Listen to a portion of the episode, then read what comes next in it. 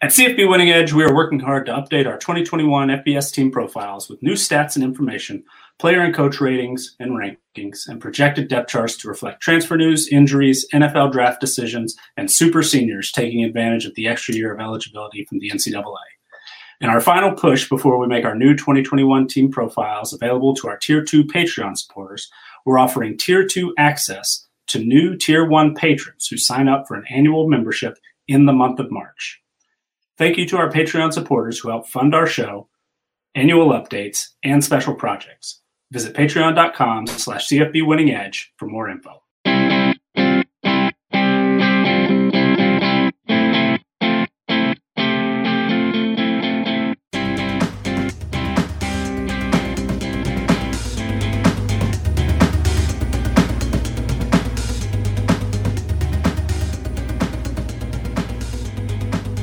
Welcome back, everybody. It's CFB Winning Edge, the podcast edition. I'm your host, Scott Bogman. Follow me on the Twitter at Bogman Sports. I'm joined, as always, by Nicholas Ian Allen, the owner and proprietor of CFB Winning Edge. Follow him on the Twitter at CFB Winning Edge and Xavier Triche. Follow him on the Twitter at Xavier underscore Triche, T R I C H E.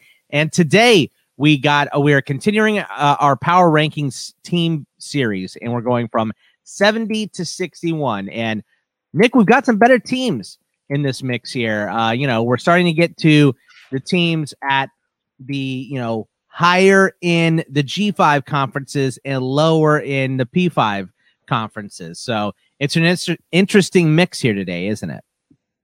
Yeah, for sure. And, and I think we might have our first conference champion. Ball State will be uh, one of the teams that we talked about, or that we will talk about a little bit later today. So it is starting to become a mix of some teams that had a lot of success last year, some teams that uh, you know, maybe didn't lower in Power Five teams are, are becoming more and more common. We've got what about half the teams we'll talk about today are, are Power Five teams, maybe even a little bit more than that. So uh, it's it certainly is an interesting mix, and uh, there are some teams on this list in particular that you know, similar to, to a lot of the ones that we've talked about before, where we're getting into a, a period in the rankings where teams have a lot of room to go up and a lot of room to go down. And there are certainly uh, some on the list here with you know coaches who are maybe entering a second year, have an opportunity to to take a big step in year two. Uh, some coaches that are now in you know year three, year four, and maybe things are not necessarily trending in the right direction. Maybe a couple of guys that could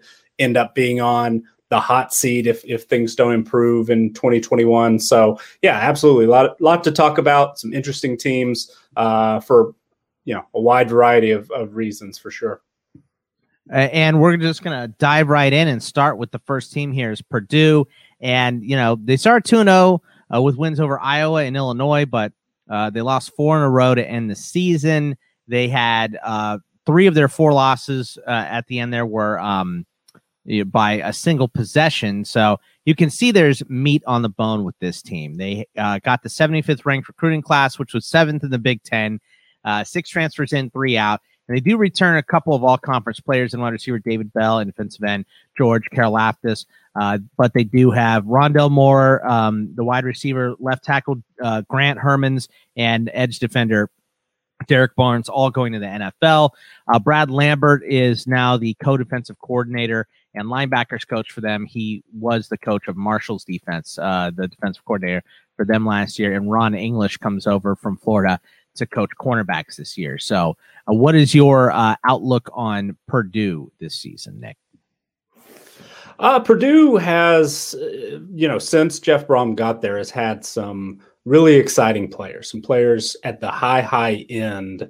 Uh, you know, they're they're certainly not the deepest team. They don't rank uh, particularly high in any of our talent metrics. Uh, you know, their, their overall offensive talent, even with Rondale Moore and David Bell, who are, you know, 100, we're 100 rated players uh, for us in our individual player ratings, 71st nationally in, in offensive talent, 74th on defense, 74th overall. So you're talking about teams at the low, you know, Purdue as a team at the low, low end of the Power Five spectrum as far as just talent on hand. But the you know the the uh, few high end guys that they've ha- uh, have Rondale Moore, David Bell, George Karlaftis, those guys are really really good and and more you know, and Bell, both two of my favorite wide receivers to watch. Uh, George Karlaftis, I think, has got a, a, really high ceiling entering his junior year this year. Probably will be, uh, you know, off to the NFL. Just a guy that absolutely gets after the quarterback uh, relentlessly when he's on the field. Unfortunately, he missed half their games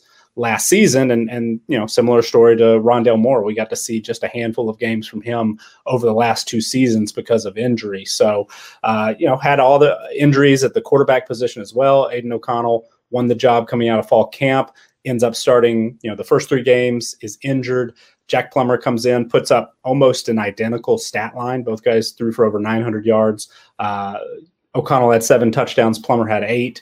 They both, uh, you know, were intercepted twice. So decent stats there. Uh, both guys are expected to come back, uh, and they've got other guys in the mix as well. Transfer uh, who was on campus last year, Austin Bart- Burton from UCLA, thought he might have an opportunity to win that job in the the uh, you know late fall camp last year, but you know they're they're a team that unfortunately uh, just isn't very deep. Uh, they they've done some really exciting things on offense. Brohm uh, was you know put up just absolutely huge offensive numbers when he was at Western Kentucky. Had a lot of success his first year at Purdue and, and early on in his tenure, but they haven't you know been able to to really find consistency and and that was something that uh, really hurt them last year injuries just you know games getting canceled throughout the course of the year uh, close losses they had a horrendous uh, penalty call that ended up costing them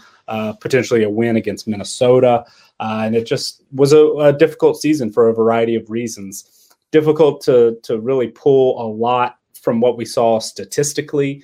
Uh, net yards per play, they did rank in the top 50 in the country, ranked in the top 50 in yards per play allowed uh, defensively, but that was really the only major bright spot that they had defensively. They ranked 86th in uh, expected points added per play on defense, 86th in points per drive allowed success rate against and 96th in yards per pass attempt allowed. So all those numbers really dragged down a, a lot of their uh, metrics, you know, the, the important stats that we uh, point to a lot during this series and, and in our FBS team profiles. So, you know, a, a season that unfortunately was a, a, little bit of a, a lost season. I don't feel like we learned a ton about Purdue because I don't think we saw Purdue really at full strength all year.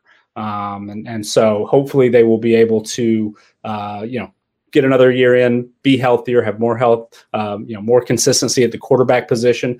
David Bell, I think, is in line for an absolutely huge year. I know I, I participated in an early uh, CFF draft a, a, couple of weeks ago, and he was the first wide receiver taken in that draft. And pretty much the consensus in the uh, you know the chat as it was going on was everybody agreed he's he's you know the number one uh, option at, at wide receiver there. So a lot of people expect a, a, really you know great statistical season for him we'll just sort of have to see if if you know other guys can step in and, and become playmakers as well they can get consistency at the quarterback position if Karlaftis can come back and and be fully healthy and be uh, probably one of the best pass rushers certainly in the Big Ten, if not the entire country. And then, you know, the new defense, if, if they'll be able to plug some holes, four starters ended up off uh, lose you know going off to the uh, NFL draft if they'll be able to to have a little bit more success uh, under the new defensive coordinator who has a, a pretty strong track record. So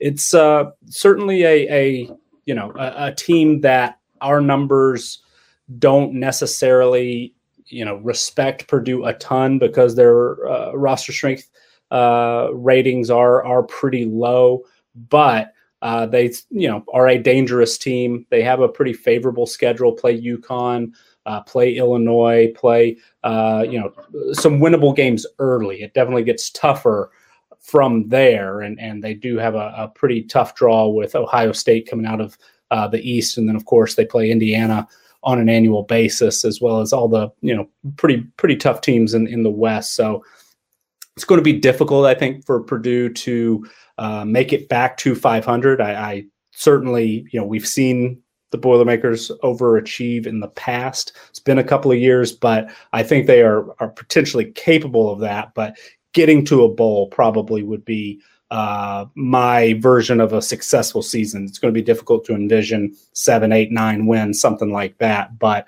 uh, they're certainly a team that you know can jump up and, and knock off. Uh, we've seen them beat Ohio State a couple of times in the past. You know they'll have opportunities against uh, division rivals Iowa, Wisconsin, Northwestern. You know the the defending uh, champion in the division. They can beat those teams if everything sort of lines up uh, on you know any given Saturday, but they're not necessarily built at this point. Uh, at least as far as our early projections seem to indicate, not really built to to be a team that's going to be a you know division contender this year. Uh, might be fortunate to to win enough games to get back to a bowl game. Xavier, what do you think? Do you, do you think they can get back to a bowl game this year, or they're lacking the depth, like Nick said? You know, honestly, I don't I don't see why not you know, this is a team that last year could have easily made a bowl game if they just, you know, if, if the ball bounced a different way in half of their ball games. They were in pretty much all of them. Um, you know, and when we'll go straight to the 2021 schedule a bit, I think they could start off the year two and I think they could beat Oregon State and UConn. Uh, Notre Dame is, I would give them a loss as of right now. I think they're three and one going into the big, eh, going into uh, after Illinois, their first uh, Big Ten game, and from there I think they have a couple of toss up games that they would need to win to get to being a bowl game, like Iowa, like Nebraska, like Michigan State. But I don't see why they can't win those ball games. Uh, I, I, think that what we'll see next year is possibly the next step for this offense, uh, the, regardless of what who's at quarterback. I think both quarterbacks last year were actually pretty good. Um, statistically, they almost were they almost mirrored each other, which is kind of crazy. Uh, they both had the same number of completions with 88. They almost had the same touchdown to interception ratio. Uh, Plummer had eight touchdowns for two interceptions. O'Connell had seven touchdowns with two interceptions. So, I mean, I don't think it matters who's at quarterback for them. Uh, I love Xander Horvath. He reminds me of uh, Peyton Hillis slash Mike Alstott. Maybe that's because he's 6'3, 230, uh, and wears the number 40. But I mean, this is a guy who's who I think like 10 years ago would have been on everybody's radar as a, as a fun guy to watch in college football. I think Nick's absolutely right. David Bell might be one of the best, if not the best receiver in college football. Even with the injuries he had last year, still has 625 yards with eight touchdowns, only on 53 receptions. This team, I think, is going to be one of those teams that could, will either heavily surprise us and, and win eight games, or they'll sit right around what Nick is saying and they'll be right on the cusp of making a bowl game. I, you know, and so I, I, I like Purdue. They just uh, it's just a weird. They have so many toss up games that it's really difficult to say right now confidently that they're going to be a bona fide bowl team because of the fact that almost every game for them in the Big Ten is a toss up outside of maybe Illinois uh, going into next year. So I mean that's really where you say okay. I can't guarantee that there'll be a bowl team next season. Uh, Nick uh, Scott, you said that they were ranked 75th nationally. What did you say they were ranked in the Big Ten as far as recruiting was concerned? Uh, seventh in the Big Ten. Not bad for the Big Ten. I, am looking at different numbers. That's why I, I'm so. Did you get yours from two four seven as well? Yeah, 2021. Yeah, it says 14th says 14th. Okay, yeah, maybe I looked at it wrong. I was doing it very late last night, so last there's there's a possibility that I could have screwed a number up here or there. So because uh, and it makes sense because last year they finished seventh, so I was like maybe he got this year and last. Year. Oh uh, yeah, may, maybe I did. That that could have so, been it. So, but I mean, once again, they really hit the they really hit the transfer portal. I think that they weren't necessarily focusing on the recruiting trail as far as high school students was concerned because they only signed 15 kids. We know that they get uh, uh, 20 plus scholarships to a lot to kids in the offseason. They picked up a couple of big school transfers. We got we have one from Florida, one from South Carolina, one from Auburn, uh, and some lesser schools, one from Western Kentucky and one from UNLV. But if these kids from the bigger schools can come right in and make an immediate impact for this school, for Purdue, I think that they can get to six wins. I keep saying can and I just can't say guaranteed, and that's the only reason why I'll I'll refrain from calling them a bowl team is because I can't guarantee it.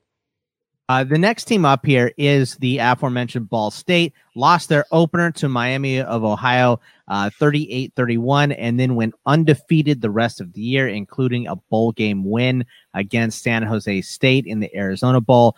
95th ranked recruiting class, fifth in the MAC.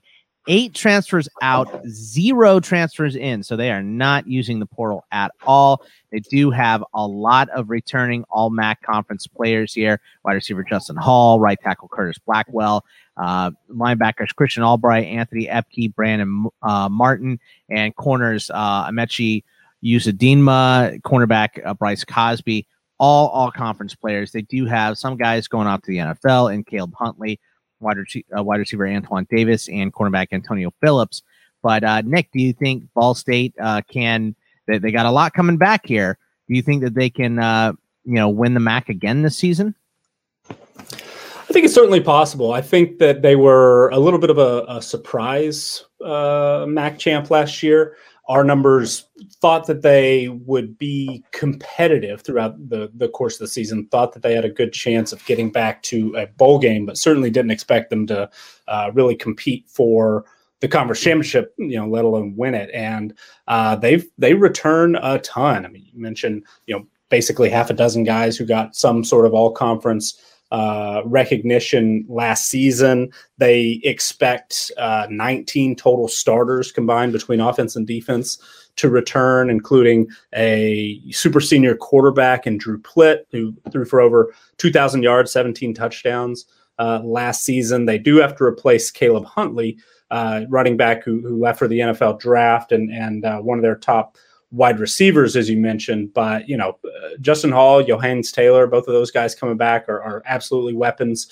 They're you know on the outside. They've got uh, a lot of talent at linebacker, multiple, as you mentioned, uh, starters in the secondary earned all MAC, uh, you know, uh, recognition last season. So even though they might have arrived a year early, they absolutely are, are built to uh, make another run at you know a, a, conference title, and they finished you know pretty really impressively. Beat Buffalo, who looked absolutely unstoppable for most of the season, held them to 28 points, won that uh, MAC championship game 38-28, and then beat an undefeated uh, Mountain West champion San Jose State in the bowl game. So absolutely, uh, very very impressed with Ball State last season. They ranked 35th nationally in our team performance ratings. They were a top 30 offense, top 20 special teams unit. Their defensive line uh, ranked 30th in our defensive line performance rating. So on the field, though they don't have you know elite talent numbers by any stretch, they rank 101st. Uh, on the offensive side, and in our talent number 78th on defense, 89th overall. But they played like a legitimate, you know, top 35 team last season, and, and a lot of the stats uh, really lined up with that. I mean, and, and you know, net yards per play, they only ranked 60th, but in EPA margin, they ranked 28th. They were 33rd in uh, net points per drive, and, and they were 43rd in net yards per pass attempt. So, very, you know, solid team. Uh, I, I, think that they return enough that they have to be uh, considered among the the MAC favorites next year. We've talked about several MAC teams already and, and mentioned that it's always a wide open, uh, you know, wide open conference. And I think that that is probably, you know, true again this year. The next team that we're going to be talking about actually is a MAC team. So even though they are the the MAC champs, uh, we had Ohio, you know, ranked one spot higher. If there had been a, a you know game, uh, to, if there were a game between Ball State and, and Ohio tomorrow, you know our, our end of season 2020 ratings if it were a neutral field we'd have ohio as a, a, very very slight favorite so you know the margin is very very thin in the mac and it's probably going to be uh, that way in, in 2021 again i'm not going to be at all shocked if they don't begin the season as our highest rated uh, MAC team. I, you know, we haven't talked about Toledo, we haven't talked about Western Michigan, we haven't talked about Buffalo. I think all those teams are going to be contenders, but Ball State certainly based off the success they had last year, based off the uh, you know just sheer amount of returning production. They absolutely are, are going to be in the mix, I think, to to win it again next year. And and you know, uh, you guys will, will, go over the schedule as well. They have a week two uh, matchup at Penn State. Came off a you know a, a little bit of a, a downer of a year in 2021. Started really slow. That's not you know that's not an impossible task Mhm. necessarily. And then and then everybody else that they play in the non-conference, FCS, uh, Western Illinois, at Wyoming, and uh, Army. You know, tough matchups, uh, especially Wyoming and, and Army, but not not you know uh, they they could certainly go three and one in the non-conference. Uh, absolutely, and and then you know every week in the MAC is a winnable game for for Ball State. So they could potentially, you know, be a double digit win uh, team. They could absolutely uh, make it back to the MAC championship and, and win the title again. Uh, but it's it's very very difficult to repeat. Um, but Mhm. I absolutely think that that Ball State is going to be in the mix. What do you think, Xavier? Uh, are you with Nick on Ball State potentially returning to the top of the MAC here? I mean, it's going to be difficult, and uh, I don't know if this is any disrespect, but uh, Ball State has Miami of Ohio, who we'll talk about in a second, as their homecoming game. So you know, you, you get an added bit of you know panache to that game. Uh, but I, I really like Ball State, and, and it's funny. You know, I was thinking about, well, are they going to be able to replace the production of Antoine Davis? Well, Yo'Heinz Tyler, who was a junior in that last year, is going to be a senior this year, had more production points than him in 2020.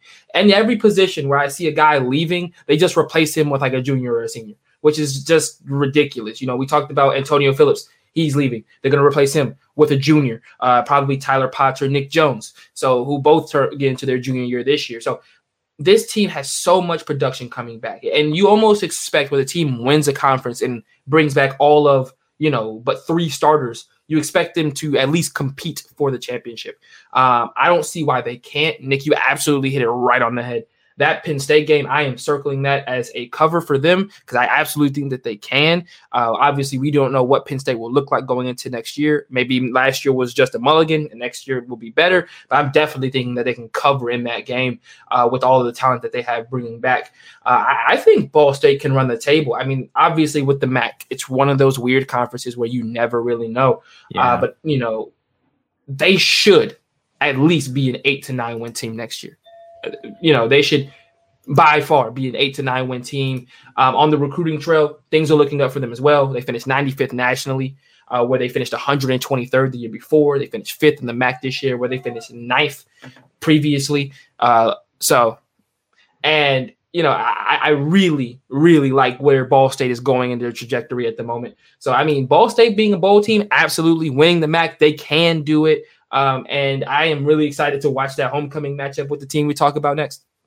Yeah, ringing the bell is Ohio here, and they were two and one last season. Uh, only got to play three of their six scheduled games, so hard to know what you really have here. They had the hundredth ranked recruiting class in the nation this year, ninth in the MAC. One transfer in, four out. They return uh, running back De'Montre Tuggle, who was an all all MAC RB last year, but uh, center Brent uh, Brett Cottrell and defensive end Austin Conrad are off to the NFL. So. Uh, tough to gauge a, a, team that only played three games last year, Nick, but the numbers got them ahead of Ball State. So interesting, uh, interesting team here in Ohio.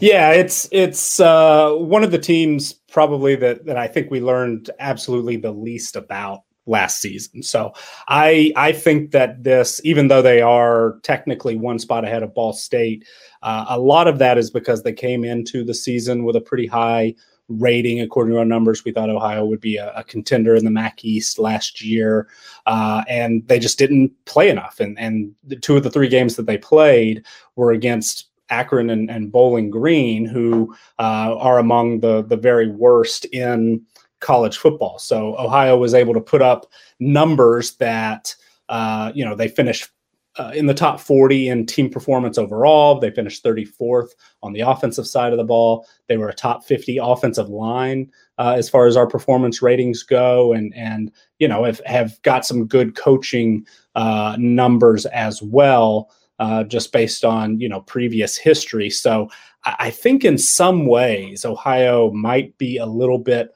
overrated because uh, you know that we just it's it's so difficult to tell. And and as far as our uh, you know talent numbers go, Ohio consistently ranks among the lower teams in the MAC in, in recruiting and, and therefore are, are, among the lowest in college football. They rank 107th in our offensive talent numbers, 117th defensively, and 111th overall. So on paper, this is the least talented team that we've talked about, you know, since we were in the, the triple digits. But they are a consistent program. They uh, traditionally are, are, you know, pretty explosive in a lot of ways on offense. Uh, have a, a, you know several top options at running back. De'Montre Tuggle was the guy last year in, in a short spurt, but had a huge three games, but they, you know, O'Shaan Allison was the starter in 2019. He looked great. They've got Julian Ross, who's done some good things as well.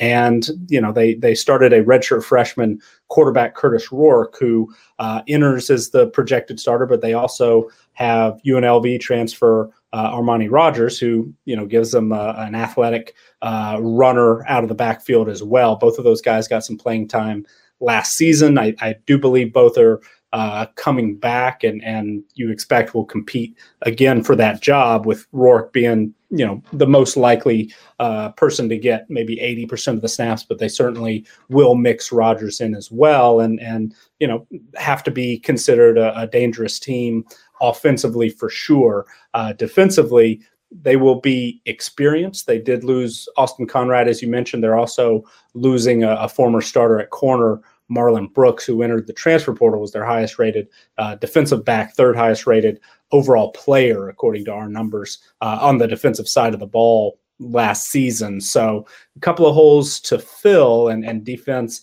has been the weaker side of the football. Uh, you know, the last few years at, at Ohio, their defensive coordinator actually ranks 110th in our DC ratings or, or did at the end of last season. So, uh, you know, do have a, a, few concerns on that side of the football. I, I, I don't necessarily trust some of the really, in some ways, excellent numbers they had defensively last season. They ranked 13th in points per drive allowed, uh, and they ranked se- uh, 16th in yards per pass attempt uh, allowed on defense, 32nd in EPA per play defensively. Don't necessarily trust that because two of those three games, as we mentioned, were uh, Bowling Green and Akron, and, and they were a team that we had some concerns defensively coming into last season. So I, I think Ohio might have been a, a little overrated by our numbers, as I mentioned, but you know they are uh, consistently a contender in the MAC. They they have not really been able to actually get it done, get over the hump, and and uh, win the MAC title. But they seem to always be among the preseason favorites, among the uh, you know early in in the year look like a, a contender. I expect that to be you know a similar case next season. They've got a tough non-conference schedule. Uh, play two Power Five opponents in Syracuse and Northwestern. They also play Louisiana, who we expect to be, you know, a top 35 type team again and a Sun Belt conference uh, title contender. They play both Buffalo and Kent State, who are you know certainly going to be among the uh, MAC title contenders, and Toledo is always among the the most talented teams in the MAC. So difficult schedule, but I, I do think that Ohio is capable of winning any individual game in the MAC, and, and certainly capable, I think, of winning enough games to get back to a bowl. I just am not sure that they're you know, really deserving of a, a spot in the top 70 in our numbers. I, I, think that they have the potential to be a little overrated next season because of these team performance ratings. Maybe that's just a little bit inflated. I would, if I were, you know, just writing down one through 130, one through 130, how I personally would would uh, rank them, not using our numbers.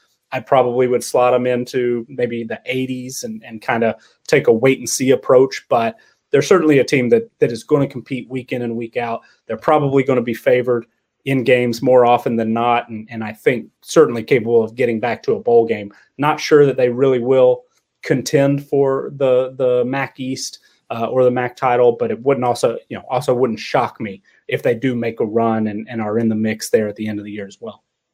What do you think, Xavier? Do you think that they're a little bit overrated, or do you think this is a team that could get over the hump this year?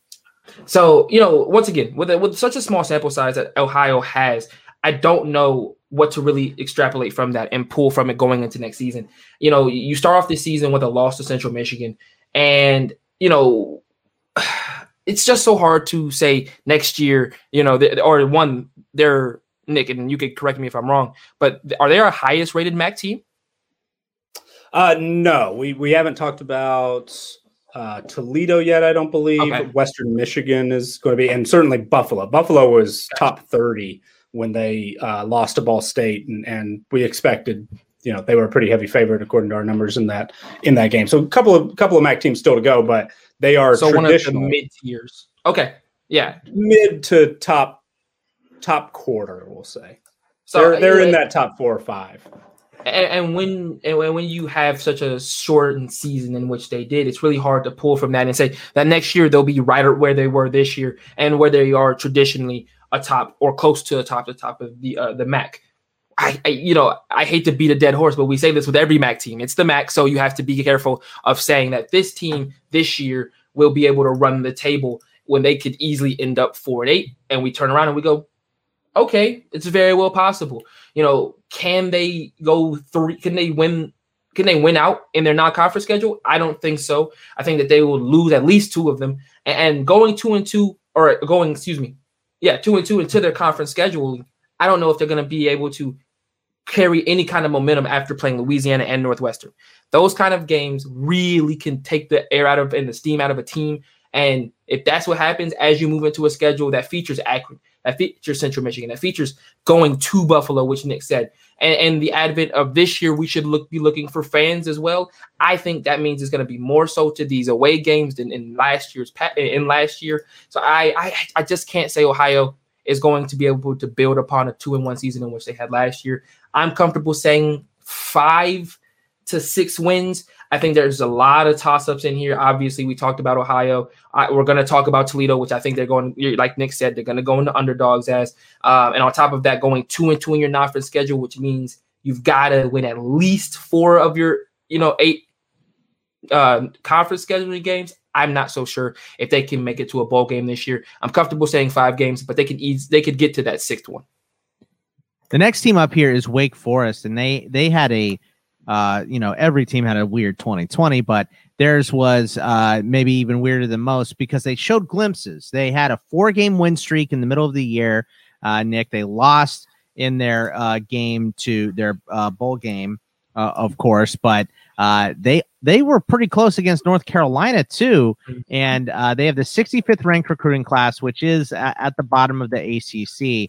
They have only three transfers in, nine out. Uh, they return uh, all conference wide receiver Jaquarii Robinson, but Sage Surratt and Carlos Basham, two of their best players, are gone. So, uh, your thoughts on Wake Forest in 2021 this year, Nick?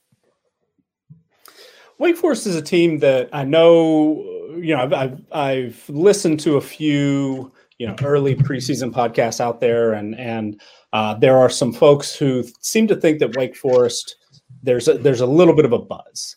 And on one hand, I understand it because they did, as you mentioned, show uh, some real flashes last year. The the you know 59-53 loss to North Carolina uh, was a, a, pretty incredible game that they were in control of early on and, and just weren't quite able to uh, slow down North Carolina at all. But you know that that defensive uh, shortcoming has, has been a little bit of an issue for Wake Forest, but they're offensive upside has been exciting enough traditionally to you know make Wake Forest a, a, fun team to watch. They've had some talented players in the past. You mentioned Corey Roberson is uh, among the most productive receivers in in college football. I mean, he uh, absolutely stepped up with Sage Surratt opting out prior to the year, and and I know you know a lot of folks were excited about Donovan Green, sort of the the bigger, uh, you know, deep threat target, uh, bigger body uh, kind of guy. But Roberson is just absolutely, you know, productive. Just gets open, moves the chains, uh, caught a lot of passes, was targeted a ton, and and you know, got in the end zone uh, what nine times last year. So certainly a a or eight times almost made it to a, a, thousand yards and and was really a, in a lot of ways a security blanket for Sam Hartman. But you know, also has a, a, a lot of playmaking ability as well. Hartman, for the most part, all year did a great, great job taking care of the football. Had one interception in the regular season, and then threw four in the uh, bowl game against Wisconsin. I think it was in the the course of nine snaps had four interceptions. So just a, a dreadful end of the season for him. But, you know, did a lot of good things throughout the course of the regular season. They, uh, you know, the the backfield. There's they've had a two-headed monster recently with Christian Beal-Smith and Kenneth Walker the third. Well, Walker is transferred to Michigan State. On the one hand, that's a big loss. I mean, he was a double-digit touchdown guy, but you know, Beal-Smith actually was the the leading rusher. Nice in some ways to have a little bit more. Uh, you know to, to have kind of one guy that you can go to. Certainly you want depth and, and you need multiple running backs but uh, in some cases it's it's uh, you know in some ways a, a, good thing to know okay this is our this is our bell cow type guy. And so maybe Christian Beal-Smith will be that guy moving forward. Uh, but you know, I've got some some concerns defensively, and and you know, Wake Forest did rank 88th in yards per play allowed last season, 96th in EPA per play, 97th in points per drive allowed, 98th in success rate against, 79th in yards per pass attempt allowed. So across the board, statistically speaking. Uh, Wake Forest had a lot of problems, and they're losing some really talented players. Boogie Basham being uh, one of the best pass rushers in the ACC for sure. Somebody who's going to be drafted and, and I think have a uh, you know solid pro career. They also are, losing their uh, you know top tackler, Jaquez Williams, to the transfer portal after 73 tackles last year. So they they've got some concerns and and also some personnel issues. They did have a an absolute diamond in the rough find with Nick Andersen, who was a uh, all ACC player as a true freshman walk on last season. So, you know, perhaps he's somebody that uh, will be able to, to take a, a little bit bigger role. Uh, Miles Fox, they were able to, to get a really, really productive season from him as a transfer, grad transfer from Old Dominion. Uh, he, I believe, will be back as a, a super senior next year, but you know, I've got I've got some concerns. They're losing a former uh, starting safety Trey Rucker as a transfer to Oklahoma State, and you know, defensively they they absolutely have some work to do. And and really, Wake Forest, you know, I, I think since uh, who it, Mike Elko, who, who, left Wake Forest to go to Notre Dame and has since been at Texas A&M, eh, they've been very susceptible defensively since he left. I know they've had injury issues for multiple years in a row, but you know this this uh, unit, I think, really they're going to need to take a step forward defensively uh, before.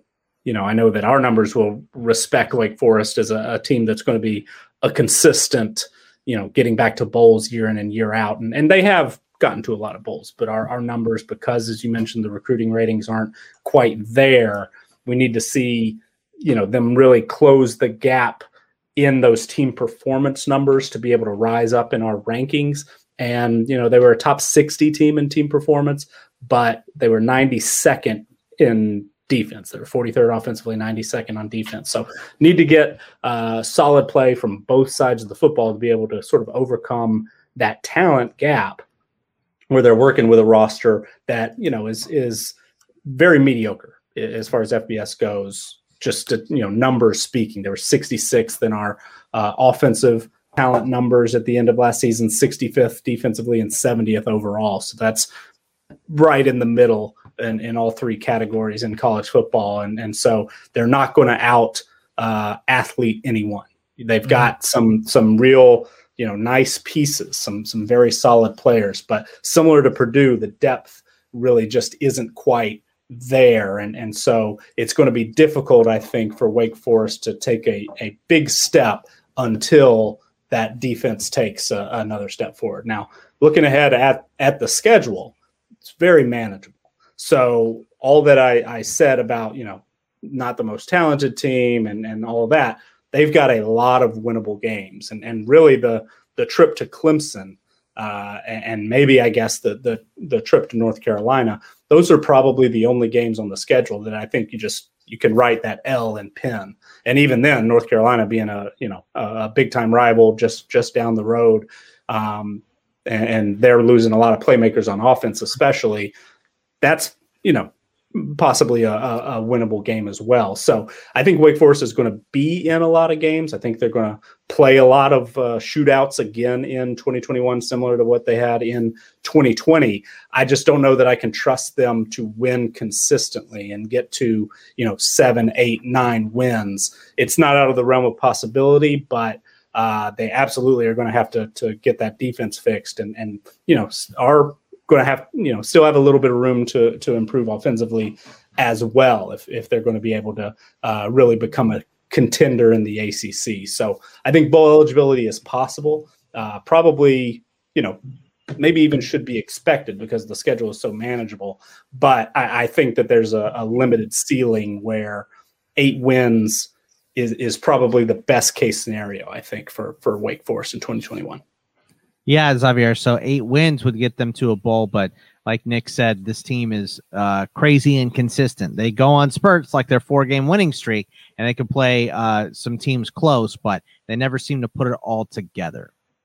Yeah, and, and, and when you look at Wake Forest last year, I mean, this is a team, and I think they even got a little lucky last year with the games that got canceled. I mean, this is a team that probably could have been more of the line of four and six uh, you know, five and six last year. Really, you know, they they dodged Notre Dame in week three, or the game against Notre Dame was postponed, so that's probably a loss for them last year. Uh, their last game of the season against Florida State's a toss up, and I think the only one that they win that was canceled last year was their game at Duke. So that finishes as a five and six ball club and and you know not necessarily bowl eligible uh you know as opposed to being four and four which was a weird la- year last year. They might have still gotten into a bowl game but i think the games that they missed allowed them to also be a more favorable team as far as their record is concerned.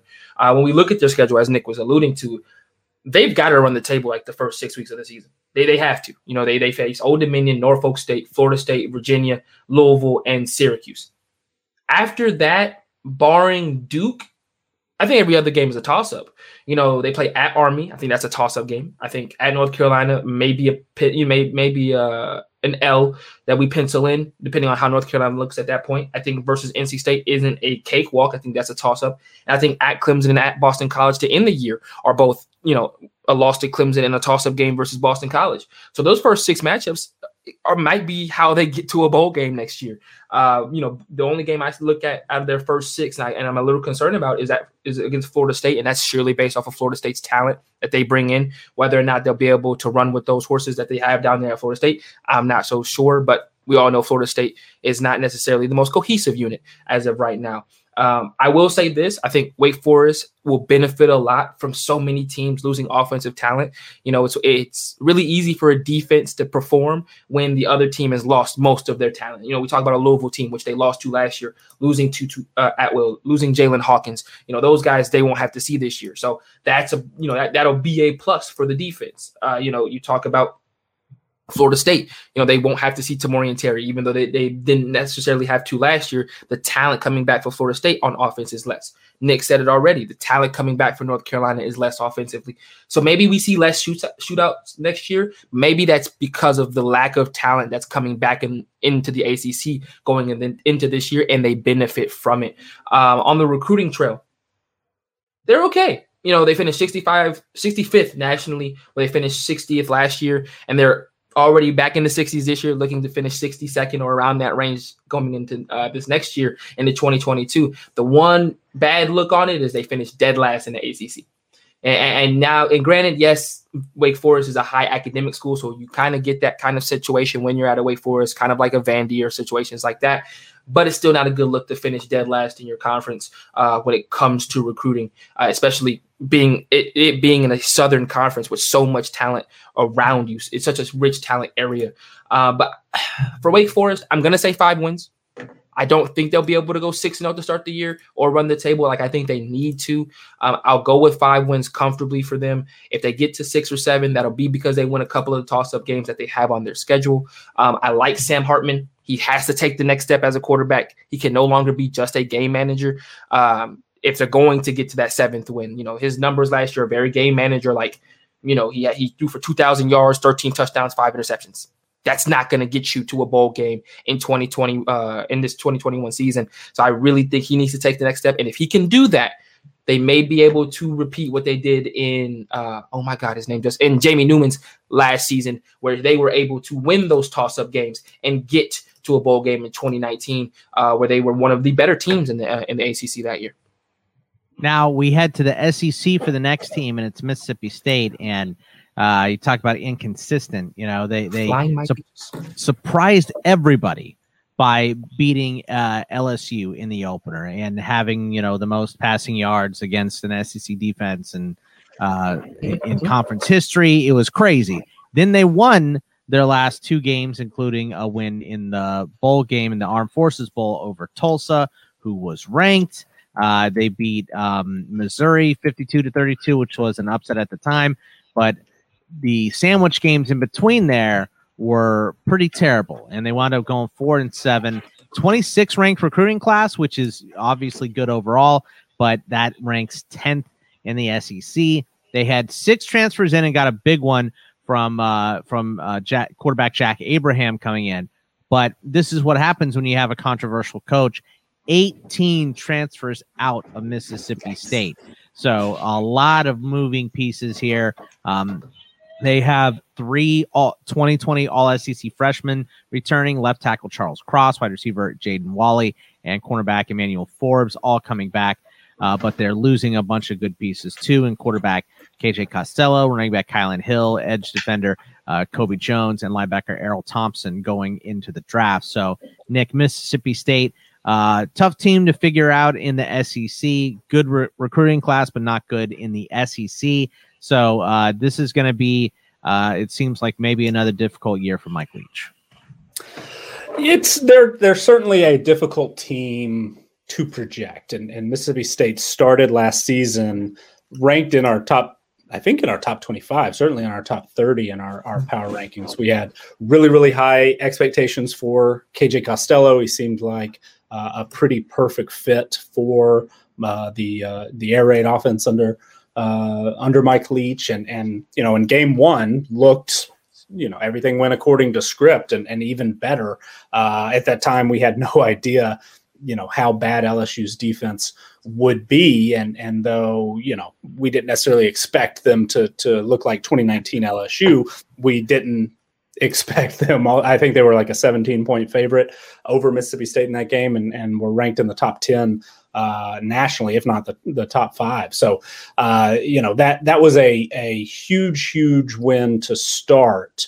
Uh, got a lot of people really excited in Starkville, and and looked like you know, hey, this is a team that maybe could compete in, in the SEC West and and uh, you know uh, go toe to toe with with teams like Texas A&M and, and Auburn, and it just ended up not working that way. Uh, opponents were able to you know adjust really quickly learned a lot from that first game against lsu and and were able to do some things that lsu you know didn't to really slow down the offense after that point mississippi state offensively was uh, not, not good. I mean, you know, 103rd in the country in yards per play, 112th in EPA per play offensively, 109th in points per drive.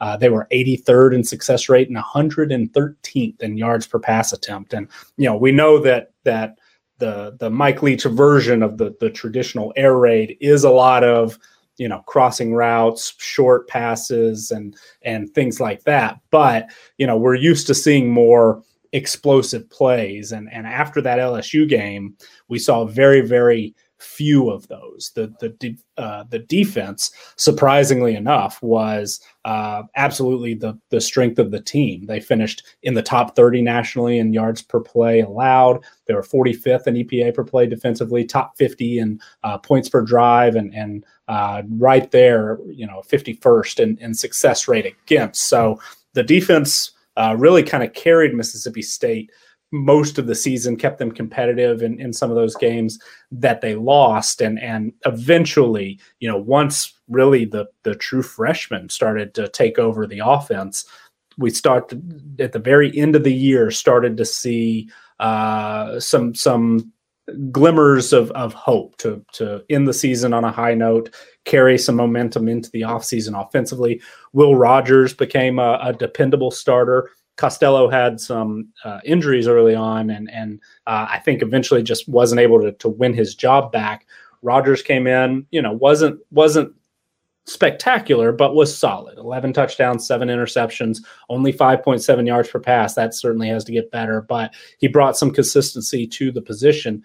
Jo'quavious Marks ended up being uh, also a true freshman, the leading rusher. Uh, of course, Kylan Hill, uh, you know, opted out after the first couple of games, and Marks, you know, caught 62 passes, led the team in receptions, only 276 yards on those, but uh, was a dependable uh, option out of the the backfield as a receiver. But then Jaden Walley was the leading uh, receiver with 718 yards, 52 catches, was targeted 83 times. Uh, really kind of eclipsed guys like Osiris Mitchell, who had a solid year, but you know was was uh, big in in that Week One win, and then just kind of you know never really quite lived up to that the rest of the year. Walley ends up again another true freshman uh, leading the team in, in receiving. So those three guys give you reason to be optimistic that the offense will continue to improve and, and maybe make a jump in year two. But, you know, you mentioned that they brought in uh, Abraham, a former starter at, at, Southern Miss. They brought in three quarterback transfers and a, a pretty highly route, uh, highly touted uh, true freshman recruit coming in as well. So you know, Will Rogers, I, I think there's reason to be optimistic about him in 2021 if he's able to win the job, but he's going to have a lot of competition, uh, you know, to to to hold on to that top spot on the depth chart. And defensively, they, you know, a lot of reason to be excited about the the unit and, and what they have coming back in the secondary. They had a, a you know several top playmakers. I mean, Martin Emerson had 11 uh, pass breakups last year. Emmanuel Forbes picked off five passes, returned three of them for touchdowns. Both of those guys are coming back. Uh, they only lose my, uh, Marcus Murphy as a starter in the secondary, but they do have to replace Errol Thompson, uh, you know, who's played a lot of football, made a lot of tackles for them over the, the last several years, and, and then Marquiss Spencer and Kobe Jones uh, starters up front gone as well. So they they will have to sort of remake that unit. They've got some very talented and, and productive pieces, especially in the back seven, but it's going to, you know, a lot of new faces there on defense. And, and, you know, the offensive line, as you mentioned, a couple of guys off to the NFL as well. So there are reasons, I think, to be optimistic that, especially on offense, they will take a step forward there is is you know even though maybe you know there there was a lot of talk that oh will this Mike Leach offense work in the SEC and in year one it it certainly didn't. I still think that he will you know figure it out and, and Mississippi State will be a dangerous offensive team. I think they will take a step forward. I think the defense probably overachieved in in uh, 2020 and it's going to be difficult to play quite up to that level again next year. But I, I think the two units will be a little bit more balanced, at least statistically, next season, where you know maybe neither is is uh, a top 25 unit or, or maybe even a top 40 unit, but I think they'll both be middle of the road, top 60 nationally, you know, middle of the pack in the SEC type type situation. So I think Mississippi State is a, a talented team and, and does have uh, you know picked up some some big experience at, at some important spots next year. The schedule especially in the front half, is is pretty brutal. It's going to be imperative to start strong. They've got Louisiana Tech, NC State, and Memphis in the non-conference, and NC State, I think, is a team on the rise. Memphis is a dangerous team, uh, and, and, then their you know first three games in SEC play: LSU at Texas A&M and Alabama. So it's going to be you know really really difficult to get off to a uh, super hot start next year. I think it's going to be difficult to go 3 0 in, in non conference play. And it's going to be difficult to avoid an 0 3 start in SEC play. So, you know, this is a team I, I think there are enough wins on the schedule to uh, get back to a bowl game. They'll play coin flips against, you know, Kentucky, Arkansas. Uh, Ole Miss is always a tough game, and and then you know they do have some. Uh, they have a game against Vanderbilt. They get as the the crossover uh, out of the luck of the draw there in in uh, you know uh, from the SEC East and then Tennessee State from uh, you know an FCS opponent there at the end of the year. I, I, think they might be able to cobble together enough games to get back to a bowl, but it, it's going to be difficult to really improve and and take that step toward you know seven eight wins and and uh, really rise in the standings in the SEC West. I think that they will be an improved team, but the record might not look uh, much better once all is said and done. I mean, Xavier, you know, Nick just kind of laid it out. The schedule's rough. Uh, you know, the Mississippi State's a respected team, but the SEC is uh, a beast, and their non-conference schedule's tough. So, your expectations for Mississippi State going into 2021? I mean, Nick hit it right on the head. It's a tale of two seasons for them. They've got the first half of the season and the second half of the season. I mean, the, the, they could go one in five going into their their you know fourth SEC game against Vanderbilt, and then from there you you have to handle your business. Um, you know, and so I think if you're a Mississippi State fan, first five to six weeks, don't read too much into it. You know, it's gonna get ugly at times. It's gonna look really bad at times, but there's light at the end of the tunnel. You know, you're, you're going to be, you know, you, you get Vandy October 23rd, and from there, that is really where their season starts for me. Uh, you know, like Nick said, the second half of the schedule was Vanderbilt, Kentucky, Arkansas, Auburn, uh, Tennessee State, and Ole Miss, obviously, in, in the Egg Bowl. But, you know, that's where they'll either make it or break it. Uh, and so I think that, you know, they, it's very possible that this team is right back to where they were last year, a four and seven ball club uh, four and eight ball club, um, excuse me, and, and, that is what I think they'll finish. Four and eight, five and seven is where I can comfortably say that they'll sit. Um, out of their toss-up games, I think they get a little bit luckier than they did last year. I think Arkansas was a very much improved team in 2020. Uh, t- uh, Kentucky was a better team in 2020 than I think that they'll be this year. Uh, and, and so I think that the games, some of the games that they lost last year, you would have looked at the schedule early on last year. You would probably would have given them uh, a win uh, when we looked at their games last year. But I, I, will say this: towards the end of the year, Nick's absolutely right. That defense started to come around a lot.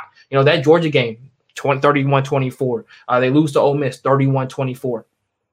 They lose uh, to Auburn in, in, in a slugfest, 24 to 10. So the defense was keeping them in ball games. What will really be telling for me going into next year is whether or not Mike Leach has learned his lesson. You know, people said it to start the year off. You're not going to be able to dip and dunk in the SEC. You're not going to be able to just run crossing routes for the entire year. And you're not going to, and more importantly, and he really saw this, is, and this is probably why he made his quarterback changes. You're not just going to get seven minutes in the pocket to be able to make a decision like you were doing in the Pac 12. And that's really why we saw, saw him change to Will Rogers, change to a more mobile quarterback down the stretch last year. Uh, uh, opposite of KJ Costello, who is much more of a, of a pocket passer and, and much more stationary. And so I, I, think if Mike Leach has learned his lesson and diversifies his offense and gets those explosive plays back and has learned that he just doesn't have the time that he used to, then they could they could get to a bowl game. But if he's stubborn and decides, you know, you know, Denzel Washington style and remember the Titans, it's like Novocaine. Keep doing it and it'll work eventually. Then this is a four and seven, four and eight ball club. Uh, or excuse me, four and eight, five and seven ball club. And I don't, you know, from that respect, I think that's where they'll sit. Um, it's funny that you mentioned the recruiting trail, Scott, because you know they ranked 26 nationally. They were still in the bottom half of the SEC, which is so weird to think of. You know, you finished 26 nationally, you still finished 10th in the SEC. Yeah. You know, and, and, you know, you're like, well, we finished top 25, but it doesn't matter when every team above us it, are teams that we're going to have to look at on the schedule. So Mississippi State, I think, is trending in the right direction on the recruiting trail. But what I will say is Mike Leach has got to change his idea, you know, his philosophy just a little bit. He doesn't have to completely throw it out, but the, the dip and dunk that he was trying to do last year is just not going to work game in and game out. These SEC teams are too big and too fast to continue to try to win that way. Um, but if he's going to be stubborn, there'll be a four and eight, five and seven ball club, and that's where I think they'll be. Yeah, and if uh, Mike Leach is known for one thing, it's being stubborn. So uh, we'll, we'll see how it turns out. The next team here in the Big 12 is uh, Texas Tech. And, you know, tough team to figure out once again. Last season, they were four and six. Uh, they barely beat uh, Houston Baptist in the opener. They lost to Texas in overtime. They should have won that game. They did win two of their final three. They got a win over Baylor. They uh, barely beat Kansas. Uh, they had the 70th ranked recruiting class with which a lot like you know Mississippi State, higher for the teams that we've talked about, but that's 10th in the Big 12.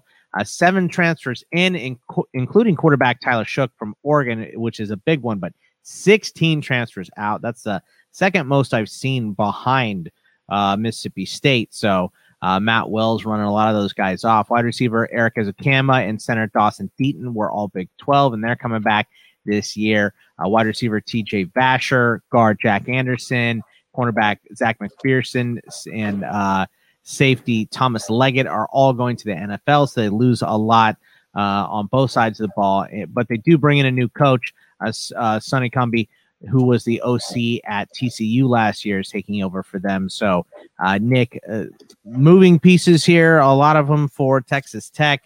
Uh, rough year last year. What do you expect for them going into 2021?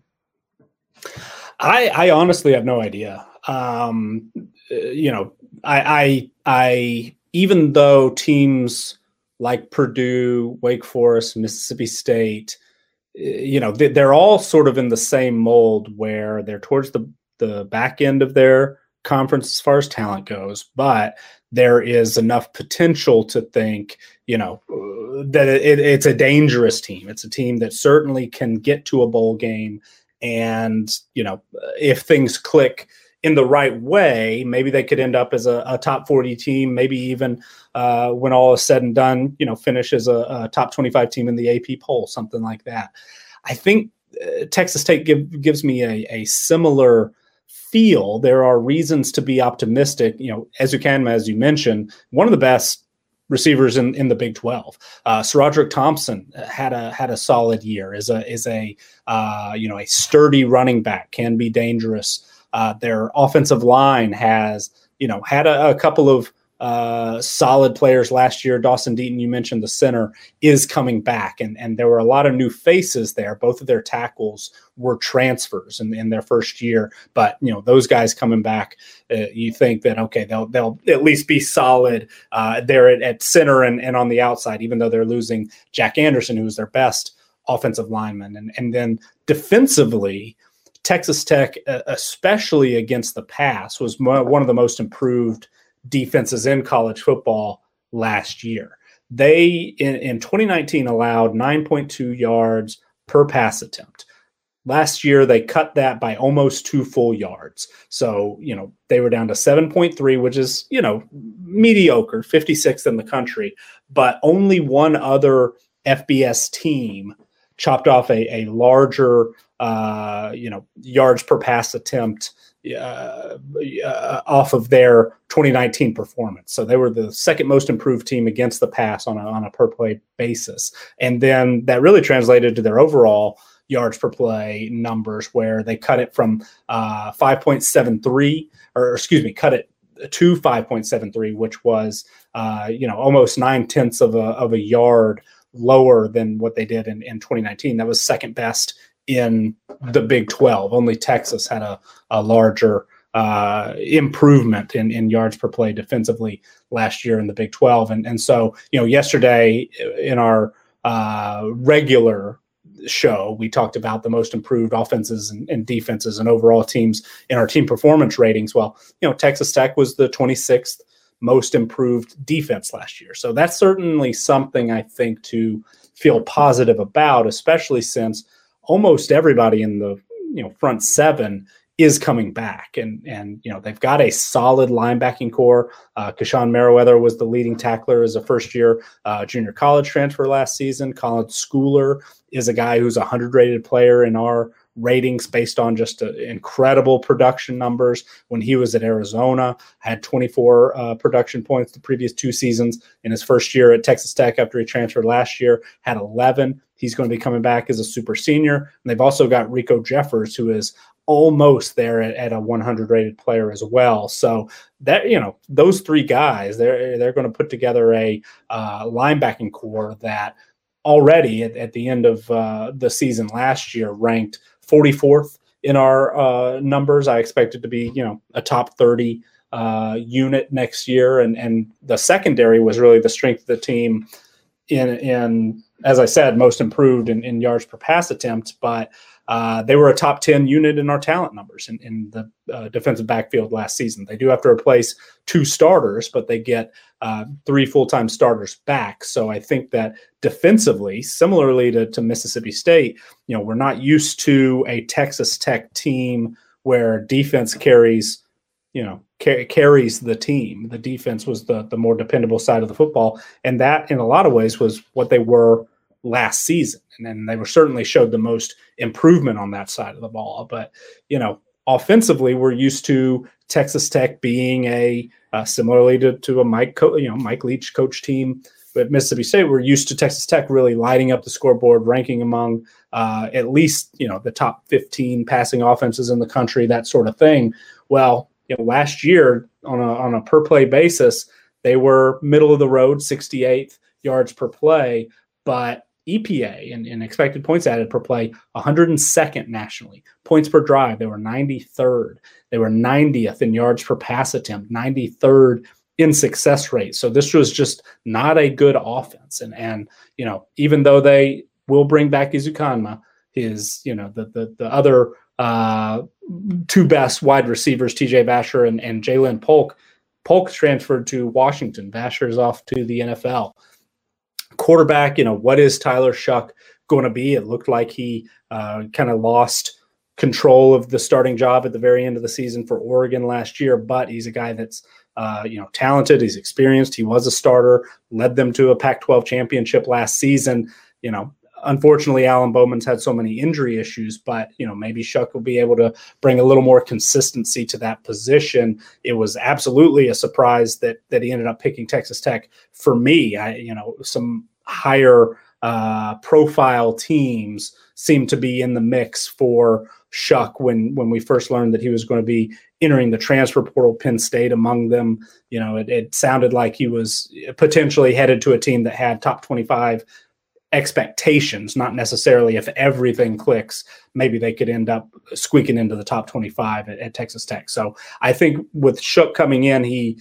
sort of help raise the ceiling and, and with some really positive signs defensively, I, I think there's some reason to be optimistic that Texas Tech can put together a, enough wins, challenge for a bowl game.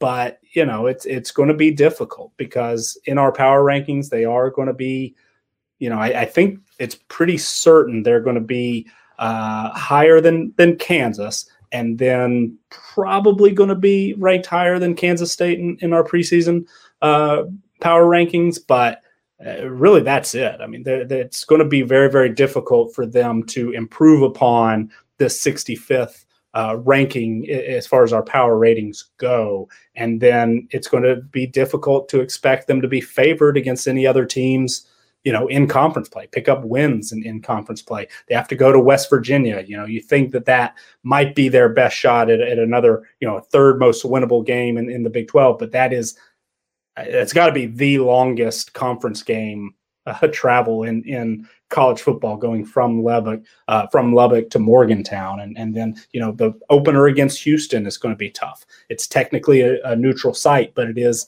in Houston. Uh, they should beat uh, Stephen F. Austin, FCS opponent. They should beat FIU most likely, but you know they're not going to be favored against Texas. They're not going to be favored against TCU even at home. They have to go to Oklahoma. They have to play Iowa State and Oklahoma State. It, it's it's possible they could cobble together enough wins to get back to bowl eligibility, especially if uh, Shough, you know, if they really do hit on Shough and the def- uh, defense continues to play at the level we saw last year, maybe even a little bit better. But you know they're going to have to pull multiple upsets to to become bowl eligible, and and that's a difficult you know that's a difficult path. So uh, it, it's difficult for me to to expect a bowl game. I, I certainly think it's possible, but four wins, five wins seems a lot more likely. Xavier, I mean, you know, Nick just kind of said it. Texas Tech, a tough team to figure out.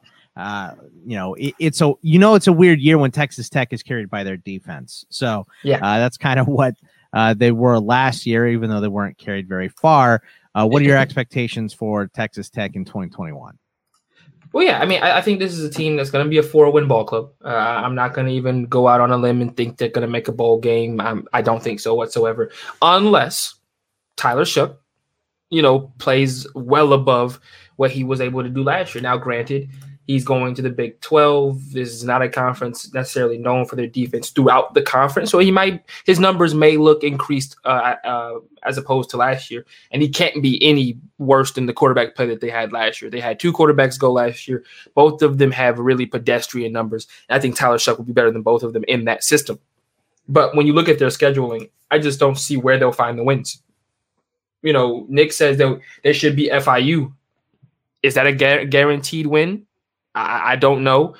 FIU was bad last year. I th- I think that's I, I should be Tech, guarantee okay, is a tough fair. word, but they they should be a double. They should be a double digit favorite, probably twenty. And it's in Lubbock. Okay, fine. You know, I, will go ahead and give you that. So they'll go two and one in their non conference schedule.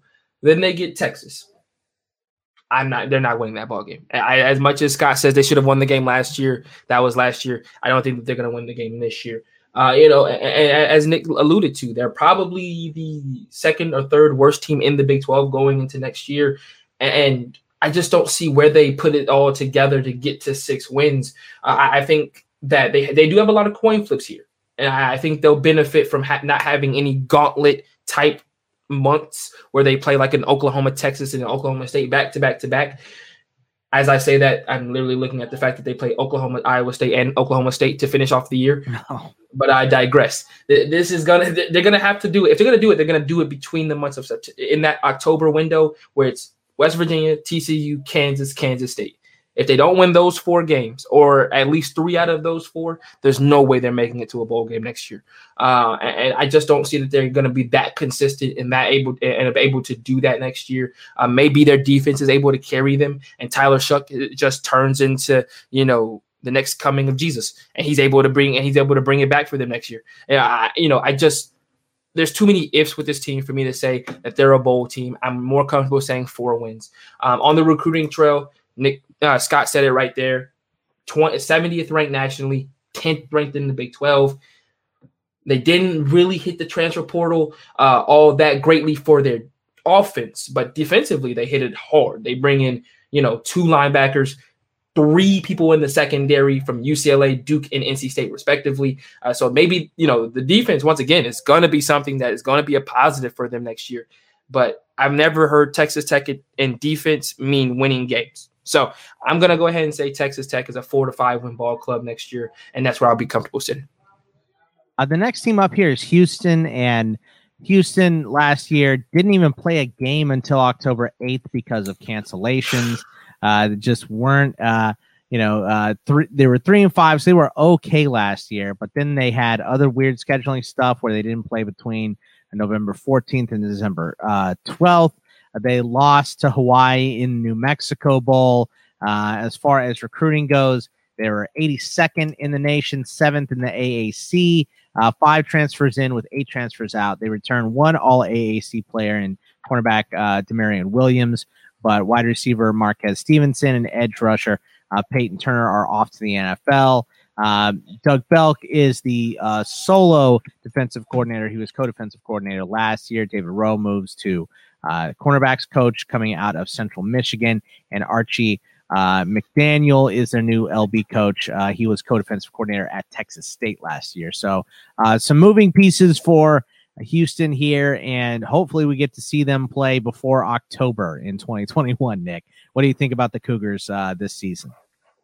Yeah, I mean, last year they had a, a, brutal start, as you mentioned. They had, I think, three different uh, opponents that that they expected to open the season with get canceled and pretty much last minute each time. So uh, it's just really, really hard on on players, on a coaching staff, I'm sure, to prepare for an opponent all week and then at the last minute, uh, through in most cases, it seemed you know no fault of their own to uh, have to have to cancel that game. So uh, really, really difficult to start, and you know they they were able to win the opener and, and played BYU really really tough. I had that game just sort of on in the background as I was uh, getting some work done today. Houston led BYU at halftime, led them 26 to 14 in the third quarter before things kind of fell apart and, and BYU ended up taking control and, and winning fairly easily. But, you know, it, it was an absolute grind of a season for Houston because they just had so many stops and starts. You mentioned, you know, they didn't play a game between November 14th and December 12th. Those are the exact same dates that Wake Forest uh, had off. Both teams missed basically a month of the season because of flare-ups, because of uh, you know cancellations with opponents. Just just really really difficult to find uh, any sense of momentum, any sense of consistency when that's what you know you're dealing with each week. And so Houston is one of those teams that I think unfortunately we can't draw too many concrete conclusions about their 2020 performance. I mean, there were some things to, you know, uh, some good signs. I mean, uh, Houston ranked fourth in the country, number four in our defensive line performance ratings from last season. So that that's a a real real bright spot. But you know, the the team as a whole uh, was just kind of middle of the road. I mean, they were 63rd in overall team performance, 56th on offense, 54th on uh, 51st on defense, 52nd on uh, in special teams, 51st in offensive line performance. So you know, just absolutely middle of the pack in in uh, you know the FBS rankings and in all of those performance numbers and and it you know translated very similarly statistically 53rd in net yards per play everything else was was a bit of a uh, you know, farther uh, step. Well, they were, excuse me, they were 48th in uh, net success rate, uh, 83rd in, in net yards per play. I was looking at uh, Texas Tech there, but uh, they they you know just uh, weren't great at any particular thing, but they weren't terrible. Uh, well, excuse me, they weren't great at anything other than defensive line play, and then they weren't terrible really at, at anything either. But you know, Clayton Tune, who played absolutely out of his mind in, in the first uh, three quarters against BYU, ends up throwing double digit interceptions. You know, last year he, he was a capable runner as well. Uh, but they just, you know, they had some injuries at the running back position. Uh, they had some inconsistency at wide receiver. Uh, just really weren't able to get going on offense. And and then, you know, defensively, this was a, a team that was absolutely built through the transfer portal, especially in the secondary. And so, you know, they had a lot of talented guys, but uh, most of them were in their first year on campus. And, and then we know all the hurdles that teams had to deal with as far as, you know, practicing week to week, meetings, uh, all of that sort of football adjacent stuff. But, you know, is, is they just weren't really able to, again, find consistency uh, because of so many new faces, I think, and because of so many interruptions to the season. So it's uh, maybe of, of any team that we talked about today, Houston, I, I just am absolutely uh, at a loss as, as to what to draw from last year's performance because it's just it's very very difficult to to sort of maintain and, and credit to them for you know winning enough to to get to a bowl game and and uh, being able to to get you know some extra time at the end of the year that hopefully they'll be able to build on. But it also wasn't a great end of the season as well, where they were uh, really just not not uh, competitive in a game that they were a pretty heavy favorite against Hawaii. So a disappointing loss and just so much. Uh, I don't even know what the right word is, uh, but but just so much that they had to go through last year to even get to uh, you know to get to Saturday. Uh, it, it's difficult for me to really put a lot of weight on what the performance on the field ended up being because of that. So Houston's a team that's uh, capable of competing eh, for the American title. I mean that that's just they have the talent to do that. Uh, but so far, we haven't seen it play out on the field. Will a year where you know all these transfers uh, get to mesh a little bit, where all this talent you know got a, a year of experience, can they put it together and become a top 50 team, a top 35 team? I certainly think that that is possible, but I expect that they'll start our our uh, 2021 in, in our power rankings in a similar spot here, and, and you know maybe the late 50s, maybe early 60s, something like that, middle of the road in, in the American. But I, I think that they certainly are capable of taking a big, big step forward. I just haven't seen a ton of evidence yet because of all the inconsistencies and a lot of it, you know, not their fault. But um, I think Houston is a team with the potential to to really rise, but I don't necessarily trust that they'll be able to uh, make that big of a rise in 2021, if that makes sense. Yeah, I mean, capable but inconsistent. Xavier is basically what what Nick is saying here. Are you uh, on on that same wavelength? Do you have any expectations for Houston to improve this year? Do you think we're going to see more uh, capably inconsistent inconsistence from uh, this Houston squad? Yeah, this is one of those teams that I really wish could have played all their games last year. You know, I, you know, you look at their schedule, and I think that the games that they weren't able to play were the toss-ups. You know, the Baylor, the the SMU, the Tulsa. Those were the games where I think we would have learned the most about Houston that would have been able to help us going into this year. Because you look at their losses, and the teams that they lost to were just better than them. Like, there's no like, maybe it was a toss-up. No, BYU was better than them last year. UCF more talented than them. Cincinnati better than them last year. And Memphis might be the only toss-up game that you could pull from that, and, possibly the, the bowl game. But bowl games are really weird to kind of pull from, in my opinion. Uh, but you know, because it's not a matchup that they'll ever, maybe ever see again. So you know, you, but you look at the games that were canceled and the games that they even won. They're better. They were better than Tulane. They were better than Navy last year, and they were better than U, uh, USF. So when you look at those games that they weren't able to play, I really wish they were able to play them because I feel like I would have a more concrete idea of where this Houston team was going. Uh, when you look at the 2021 scheduling, you know, we talked about how they play Texas Tech, and I think that that'll be a toss-up game for them. Uh, at Rice is a win. Grambling State is a win. I think they beat Navy again, so I think they go three and one into conference play uh, when they, you know, they see at Tulsa and at Tulane to start off. And I, I think this is a team that can get to to six wins next year. The question for me is, can they get to seven, eight, and possibly nine? Uh, you know, they they play East Carolina next year. I think that's a win for them. They play at Temple. We've talked about how poor Temple was last season. Do they continue that? And they play at UConn. Those are all three winnable games as well. So I mean, we're looking at a team that, depending on you know what we see from Tulsa, Memphis, and SMU, this is a team that can run the table. They have a very, very favorable schedule for them going into next year. I just don't know because of last year with the inconsistency if they'll be able to do it. Um, I believe in Dana Holgorsen as a head coach, so that's not necessarily the problem.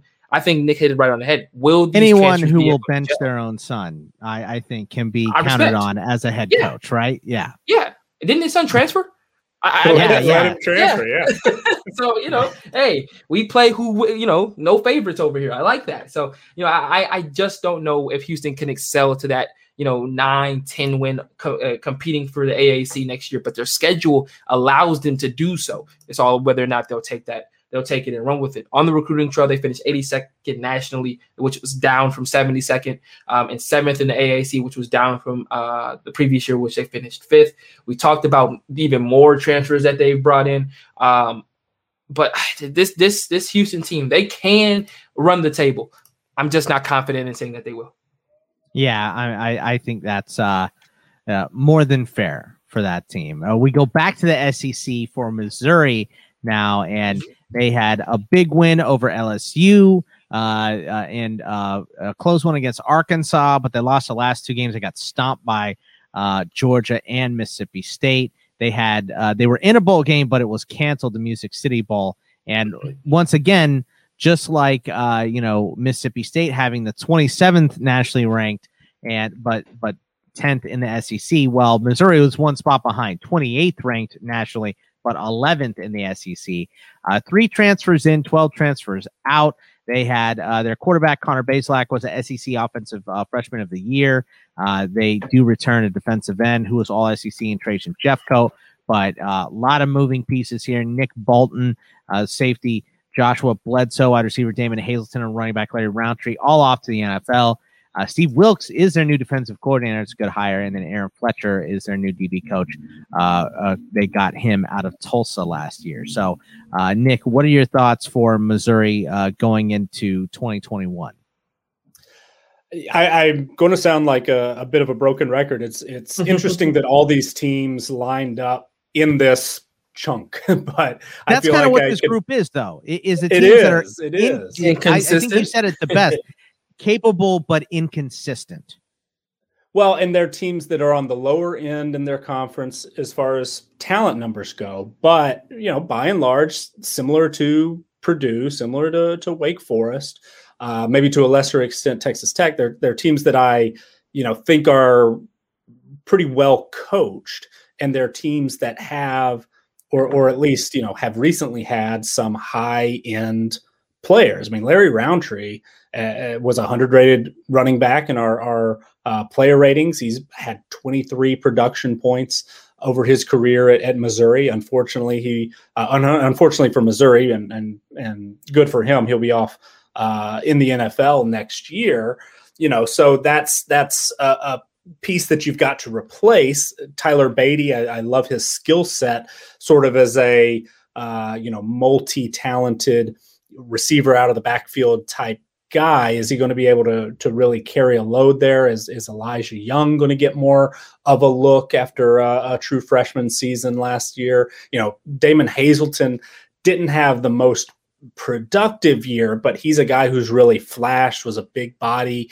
You know, eh, are they going to rely more on Keke Chism, who did some good things as a, a transfer from a lower division last year? Tauskie Dove had, uh, you know, some some moments. Uh, the the player at the receiving core, I know Jay Maclin has has gotten a little bit of buzz this spring, the uh, cousin of, of Jeremy Maclin, uh, true freshman, you know, didn't play a ton last year, but I'm excited to see what Mookie Cooper, transfer from Ohio State, was a really highly rated player coming out of high school who, you know, Ohio State's uh, arguably the, the best receiving core in college football. It's just going to be a, a, difficult path to playing time for, for Mookie Cooper there. But he's a small guy, but is absolutely uh, a dangerous playmaker, has that potential. So I'm, I'm going to be interested to see what a player like that will do in uh, Eli Drinkwitz offense. I think I have a lot of respect for Eli Drinkwitz as an offensive play caller. Uh, his players really seem to love playing for him last year, and in the uh, bits that that I was able to see, you know, he's he's a, a top twenty play caller, ranks 18th in our offensive coordinator ratings. He is the offensive coordinator, is the play caller. That's just three spots behind you know Mike Leach, who has decade, you know, over a decade of, of really strong offenses with one uh, pretty poor year last year. But Eli Drinkwitz has, has been consistent, uh, putting up really good offenses when he was at uh, Boise State, when he was at um, where was he? NC State had had their best offensive years at NC State. Uh, you know, over the, the the last stretch there at Appalachian State, and, and then you know Missouri last year wasn't the the very best by any stretch, but I think showed flashes. Won a couple of real shootouts. That LSU game was pretty incredible. 45 41 that was you know still we were thinking lsu was a certainly a top 25 team and, and maybe even a top 20 uh, top 10 type team uh, but missouri was able to to win that shootout the game against arkansas 50 to 48 pretty incredible. But you know, they they just weren't kind of ran out of gas a little bit at the end. Gave up 49 to Georgia, gave up 51 to Mississippi State, and and just couldn't couldn't keep up with that pace offensively. And and uh, just you know the the bowl game, as you mentioned, got canceled unfortunately, and and kind of a you know a season with promise ended with a bit of a thud. But they were starting to figure things out. Connor Bazelak really solidified the quarterback position. I think looking ahead at, at, sort of the quarterback situations in the SEC East, he might be the, you know, at least the third best quarterback in the SEC East entering next season. Uh, maybe, maybe even make a push for number two. I mean, we think Emory Jones is is got a lot of potential, and that Florida offense is, is going to be good. But you know, Bazelak now has pretty much a, a year of starting experience, and you know, he he's going to be one of the better signal callers in the SEC East. So, how are they going to fill the the uh, skill positions around him? How are they going to utilize Badie? Can they get Badie and Young on the field at the same time? You know, how are they going to deploy guys like Chism, guys like Jalen Knox, and and uh, you know, former quarterback Micah Wilson is, is uh, still there as a, a, receiver. You know, Mookie Cooper, uh, Jay Maclin. Going to be interesting to see how that pecking order uh, comes together in, in the receiving core. They've got four of, of five starters returning on the offensive line, but Larry Borom was, you know, perhaps underratedly so, but one of the best offensive linemen in the country last year. I mean, all three of his offensive line grades, uh, according to PFF, were in the 80s. So uh, he's going to be difficult to replace on the right side, but you know, a lot of experience up front. Hopefully, that'll help. You know, buy a little time for Bazelak to uh, sort of figure out what his uh, you know, what weapons he's working with, and and then even though you mentioned particularly in the back seven, losing Nick Bolton, losing two starters at safety. The the front four is is returning. That's absolutely a, a solid place to start. That includes a couple of, of super senior starters on the defensive line. And though Nick Bolton is, you know, a, probably a, what a second round pick or, or something like that, maybe third, uh, but a, an incredibly, incredibly productive player, a guy who had 37 production points throughout his career at, at Missouri. That's among the national leaders. I mean, it's it's uh, very very uh, rare for a player to get over 30 career production points the way we uh, calculate those. So you know to lose him is huge. But Blaze Alldredge, who was an All Conference USA performer as a linebacker at Rice. Is a 100 rated player, uh, you know, according to our numbers. So uh, he's got 20, uh, 24 production points coming into this season. So, you know, you slot him in, and, and at least as far as our spreadsheets go, you know, on paper, uh, that's a one for one match with replacing one 100 rated player with, with another. So you think that defensively, you know, hopefully they will be able to at least not take a big step back and, and might even be able to, to take a step forward if some guys step up in the secondary. Towards the end of the year, they started two true freshmen at corner. One of those guys, Jalen uh, Carlas, is moving to safety this year to, to help offset the loss of, of Bledsoe and Gillespie. So, you know, if they figure that position out, I think the offense is going to take a step forward now that they've got a quarterback and now that they're, you know, have some weapons available for him. We just don't quite know exactly how it will play out, uh, who's going to get the get the football, but I believe – that Drinkwitz will, will, get those guys coached up and, and they'll be a dangerous offensive team next year. But the defense is a little bit of a concern, even even with three starters off to the NFL draft. I mean, the unit ranked 95th in yards per play allowed, 112th in EPA per play defensively, 102nd in points per drive, uh, 95th yards per pass attempt, 102nd in success rate against. I mean, those have got to get better. And and part of that was they were playing an SEC opponent week in and week out. You know that they'll get a little bit of a, a you know some relief by playing Central Michigan, Southeast Missouri, North Texas, uh, an explosive offense last year, but probably take a little bit of a step back. So more winnable games on the schedule. I think Missouri is a team that that certainly should have bowl aspirations. They might even they might even start six and zero. Oh. I mean, you know, they, they've got Central Michigan at Kentucky, uh, Southeast Missouri at Boston College. That'll be tough, but uh, host Tennessee, who's completely rebuilding. They should be favored against North Texas. And then, you know, after Texas A&M, they play Vanderbilt. So maybe they're seven and one and ready to make a push in the SEC East with with Georgia and Florida in the back half of the schedule. Very favorable. I, I think Missouri. You know, now that I I really think game by game here uh, has a great shot at, at seven wins, eight wins, and and uh, could perhaps build enough momentum early in the season with a strong start to have confidence to say, hey, yeah, we can go into Georgia and win. Florida's coming to us. We can win that game. Maybe this is a Missouri team that that if that defense really does take a step forward with a former NFL head coach as, as the new play caller, with a, a top 15 offensive play caller, with a you know returning quarterback. Maybe this is a top 25 type team. I mean, they won't start there in our preseason rankings. I can almost guarantee it'll be probably tough for them to start the season in the top 50. But you know, with with those wins and and you would expect with some good team performance ratings and some production points picked up for players along the way on their way to you know six and one, seven and one, uh, if they're able to reach that level. This absolutely is a team that we could be talking about at the end of the year, finishing in our top twenty. You know, finishing uh, third in, in the SEC East and maybe top half of the SEC, and certainly with a uh, you know a shot at being in the you know being in the top twenty five at the end of the year.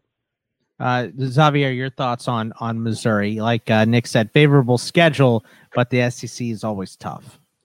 Yeah, this kind of reminds me of, of Drew Locks last year. You know, that that year that their schedule was very, very favorable as well, and they pretty much won all of the games that they were supposed to, barring a, a, a head scratching loss that year to to South Carolina. But throughout that year, they were ranked as high as 23rd nationally. Uh, they finished eight and four, um, and like I said, barring the loss to South Carolina, the only other teams that they lost to that year were Georgia, Alabama, and Florida. And, and so I think that once again, that is the kind of you know ilk that they have right now with this schedule going into this year. I agree with Nick. The schedule is very favorable. They could end up six and one, seven and one, going seven and oh, excuse me, going to Georgia. Um, and really, I mean, outside of Georgia, and and really Florida, and I'll give them that. I don't see another game on the schedule where I'm like that team is just far and away better than them. Um, you know, A&M is losing a bunch of talent, and we don't know what they'll look like without Kellen Mond. I could say the same thing for Florida, but we've seen glimpses of uh, Emory Jones at Florida, and at the very least, Mullen's going to have him ready to go. If not him, somebody else. Uh, that offense will not have a bad year. They may be average, but they won't have a bad year.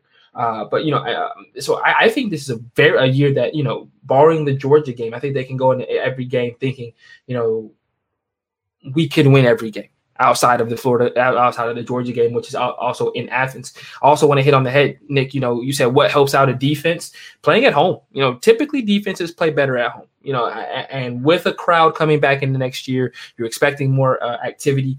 Uh, you know, a little bit more juice as they put it. And they and their big games, barring Georgia, are at home. You know that you get Florida at home, you get A and M at home, you get Tennessee at home.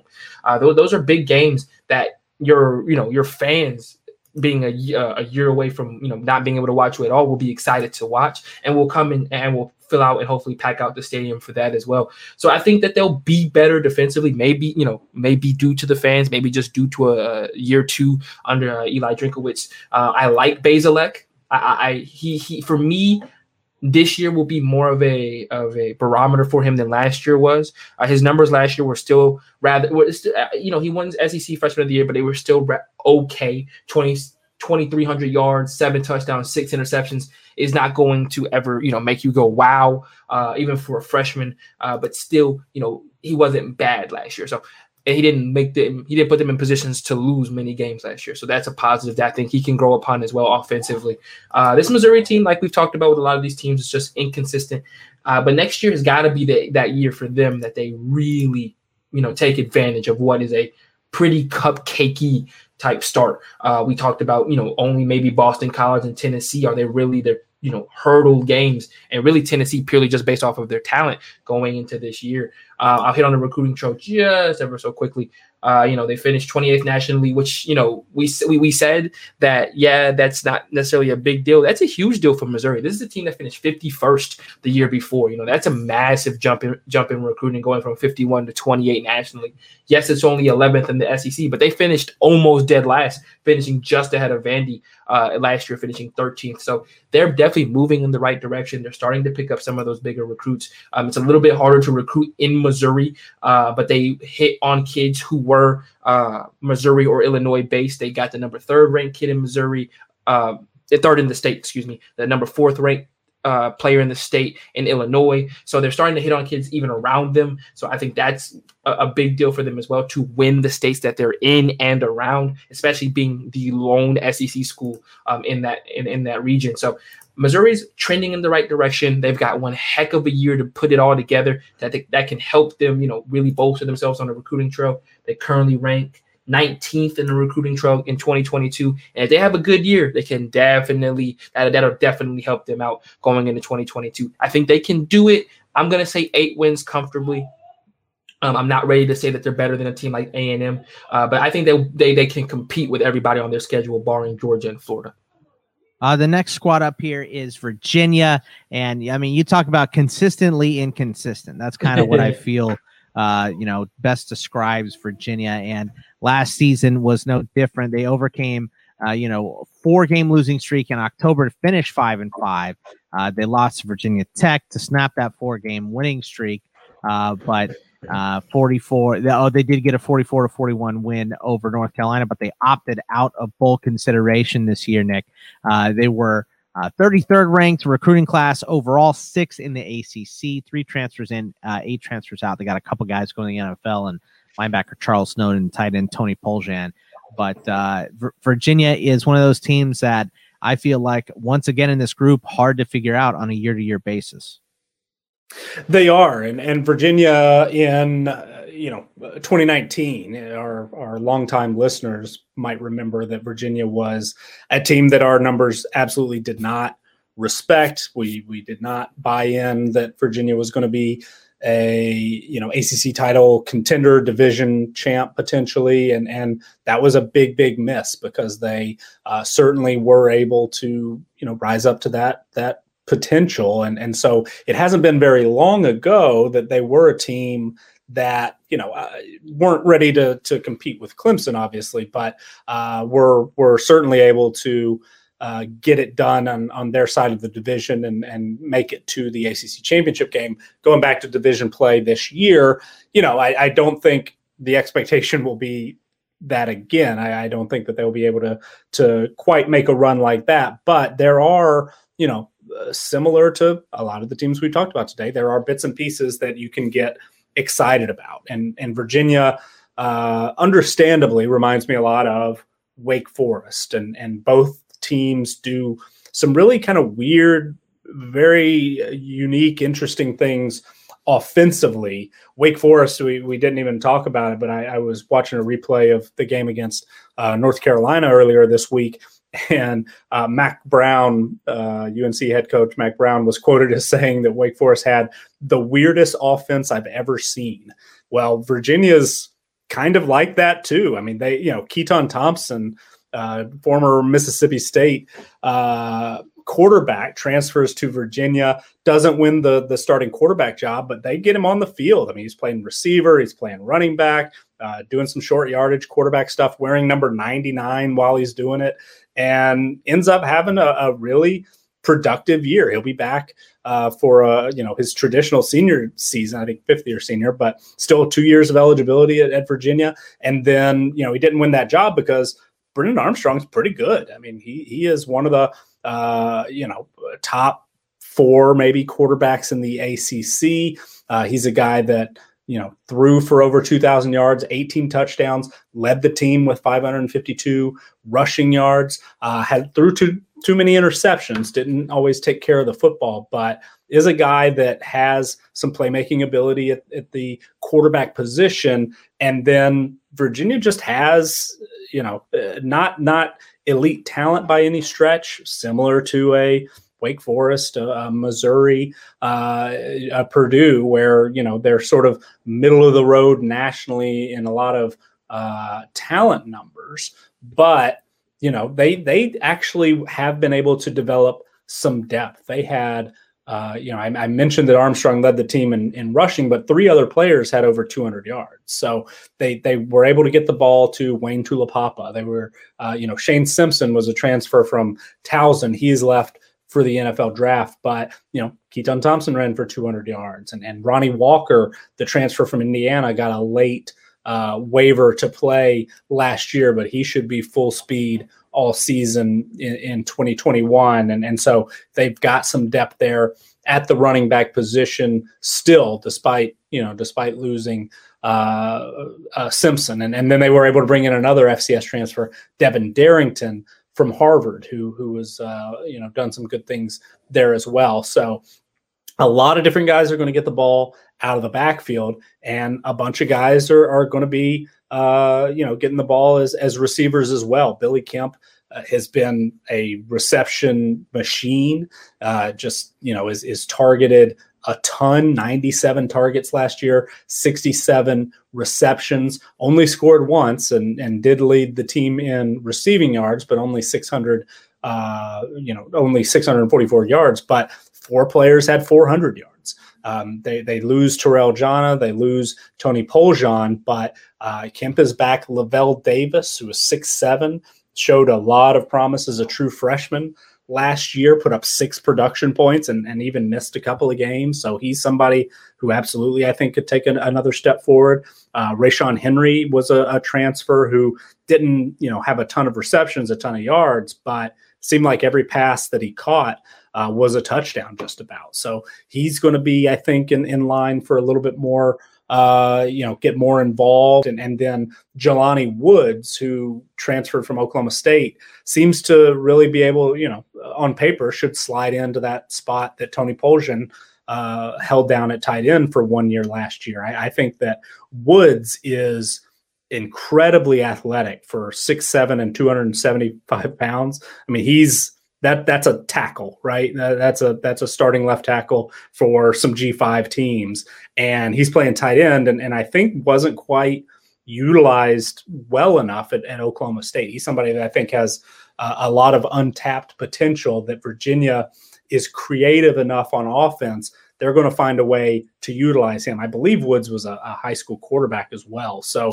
you know, just they they get these guys that you know are, are, uh, unique players maybe don't fit in a, a, perfect position box or maybe they do one thing really well like wayne taulapapa is a good short yardage runner. He's not going to break off a, a, big gain but he just scores touchdowns. He just moves the sticks. And, and so they're able to kind of find roles for guys like billy kemp you know like like taulapapa like uh, Ra'Shaun Henry being sort of the the, the playmaker uh, with the, the, opportunity to to catch touchdowns, like Lavel Davis, the big target that you just throw it up and he can come down with it. So I'm intrigued enough with Virginia that I think that you know finally stubbornly, even though our, our numbers might not quite catch up to it yet, I'm going to to sort of instead of erring on the side of caution, I think with a team like Virginia, I'm going to err on the side of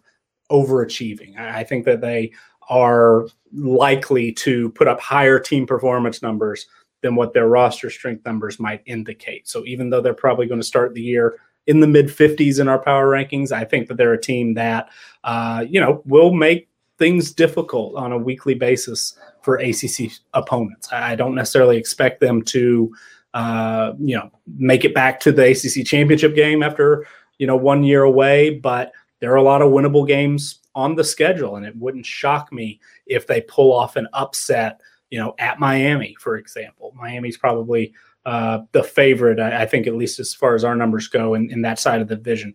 Wouldn't shock me if they upset, you know, a, a North Carolina team that's breaking in some skill position players, a, a lot of new faces offensively early in the year to kick off ACC play. That that you know we would expect North Carolina and Miami to be favored in those games, especially with Virginia having to go on the road.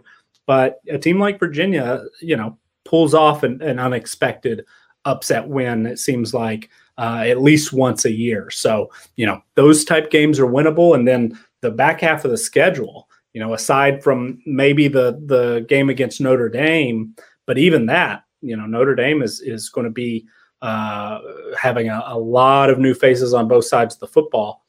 I would say that there's not there's not a game on the schedule that is an automatic loss. There aren't very many automatic wins, but I, I think that there is you know any game Virginia could have a path to victory. So I, I think that there'll be a bowl team. I, I think six wins is uh, pretty much you know the floor. If if they don't make it back to a bowl in, in 2021, it'll be very, very disappointing.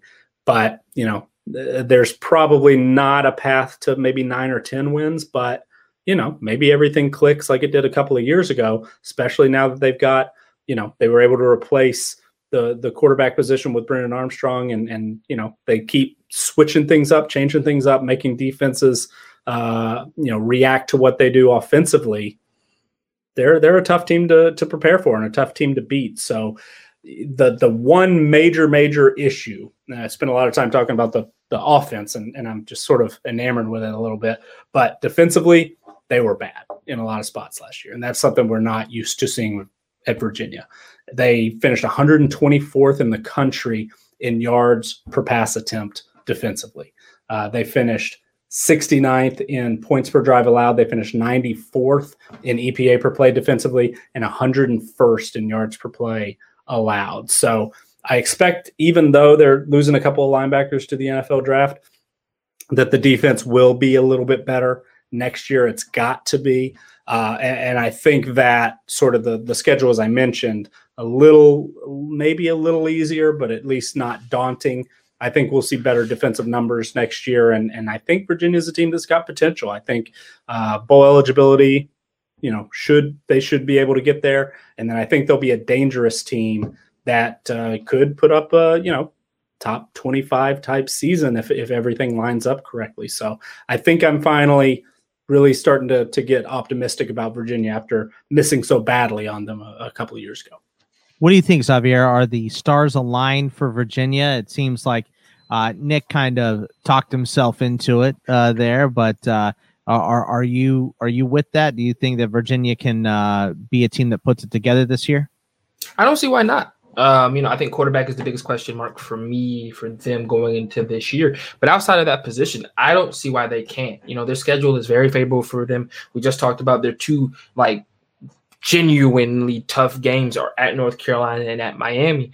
Uh, but Miami's known to play, you know, quote unquote down, and, and we don't know what that team's going to look like with all the talent that they've lost on defense over the last two years, or, or whether or not they figured out their offensive line woes either. So I'm not so sure, you know, if that team is, you know, if D'Eriq King can carry that team, or if he's even going to be, you know, 100%, you know, I think he he might as well be 100% by that point. But if he's back to the D'Eriq King that we saw from this past year, so I, I'm not guaranteed there. And we've always we've talked about heavily how much North Carolina is losing offensively, and you know, can that defense you know hold steady where the offense kind of figures it out? And they get them early enough to figure that out. You know they get them in week three. They might be able to catch a north carolina team uh, uh, sleeping uh, for that matter. So i don't see why they can't my biggest game for them is that two week period at byu off and then notre dame. I think those two games could be the things that derail their season if at, if at that point you know they only have one loss or they or they are undefeated. Uh, but i don't see why they can't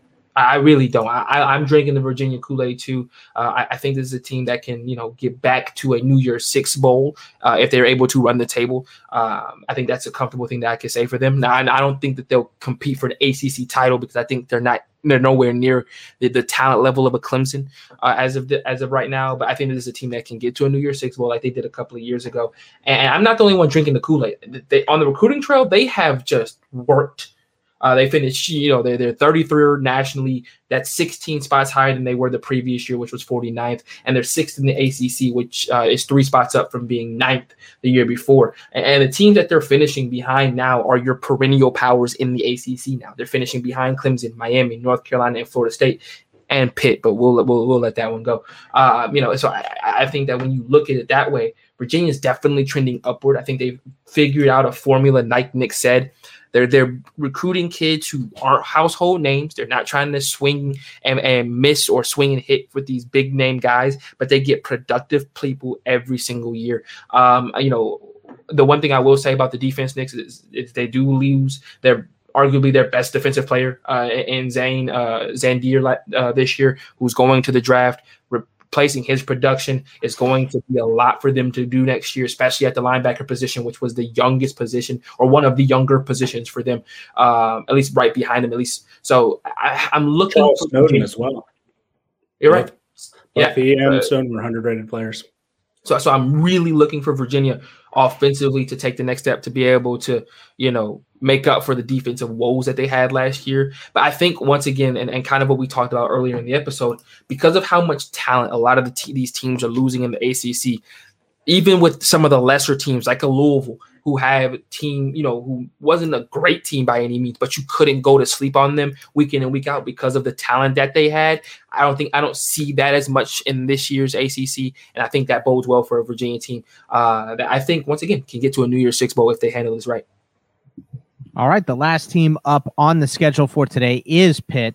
And uh, Pitt started 3 0, lost back to back heartbreakers to NC State and Boston College uh, to begin a four game skid. They won three of the last four. They finished 6 and 5. They opted out of bowl consideration.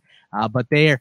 So we had uh, 26, 28, and now they are 27th ranked in the recruiting class in this bunch of teams that we had, which uh, ended up fifth in the ACC. Three transfers out, two transfers in, or, or reverse that. Uh, three transfers out, two uh, in, and then uh, they do return an All ACC player in their kicker, Alex Kessman, but they lose a lot to the NFL. Uh, safety Paris Ford, edge defender Patrick Jones. We mentioned Jaylen Twyman the other day.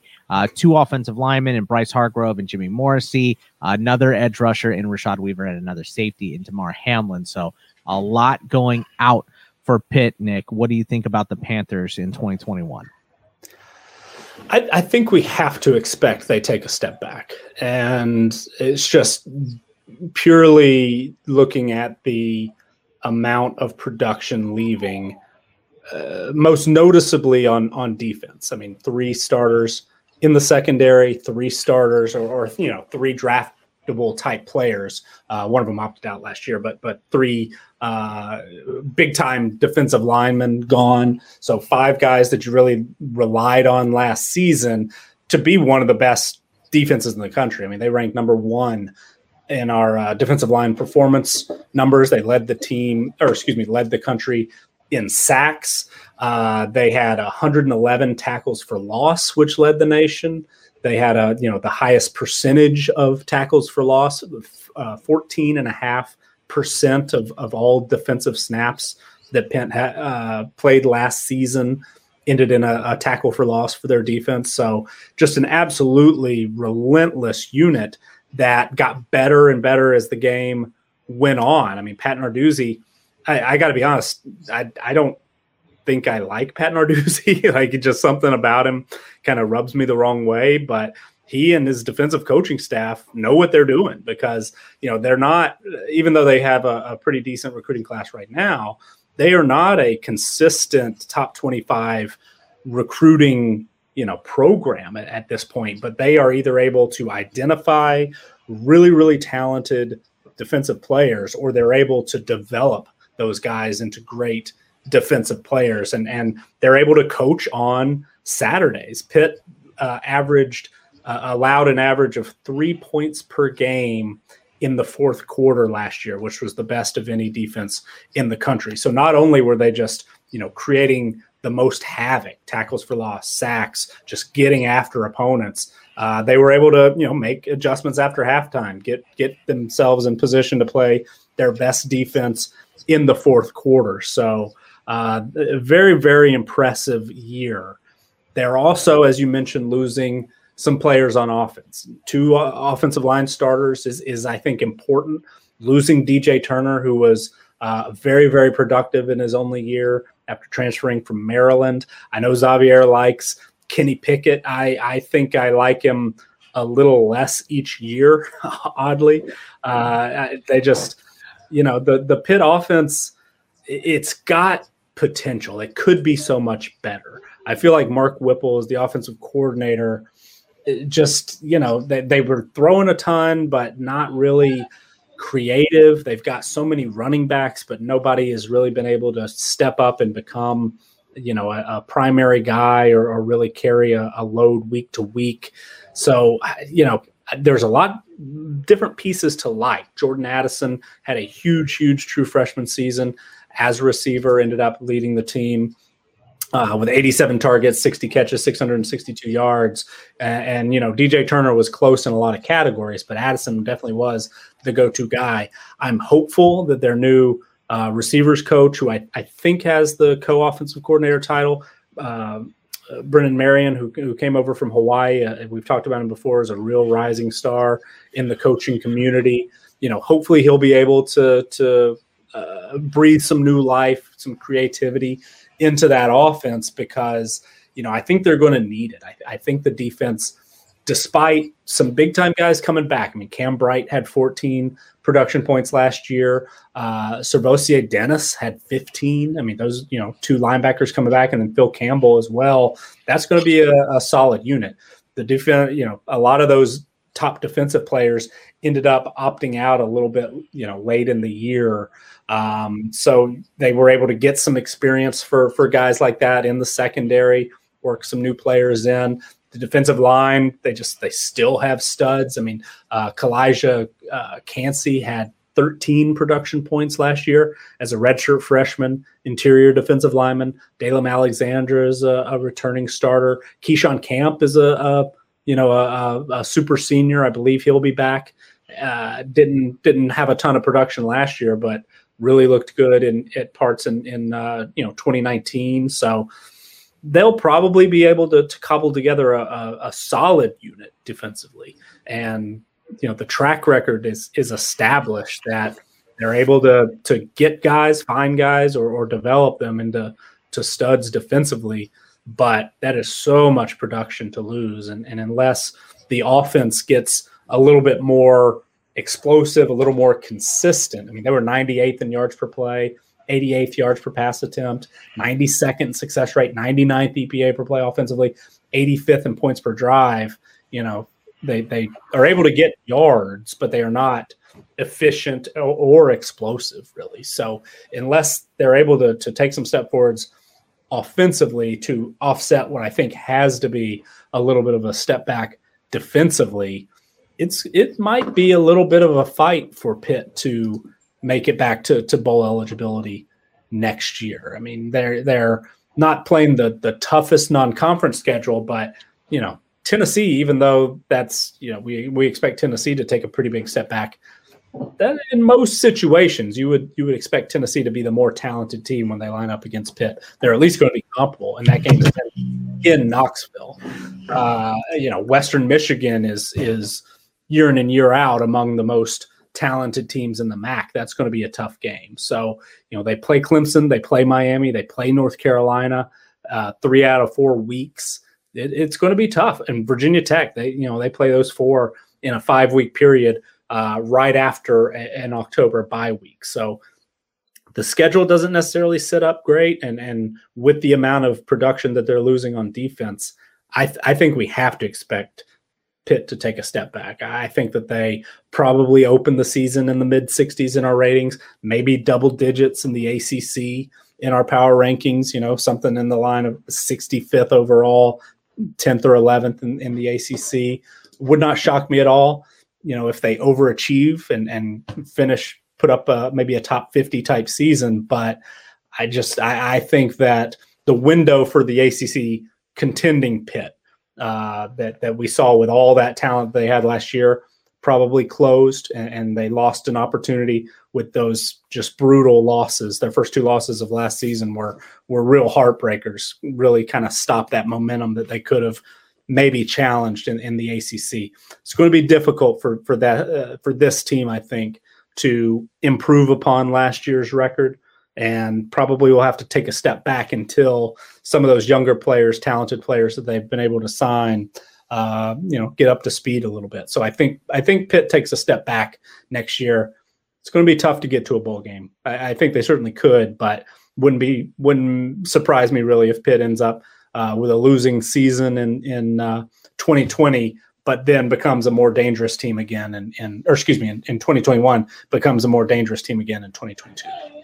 Yeah, Xavier, it seems just like Nick said, inevitable that uh, Pitt has to take a step back with all the production that they're losing going off to the NFL this year.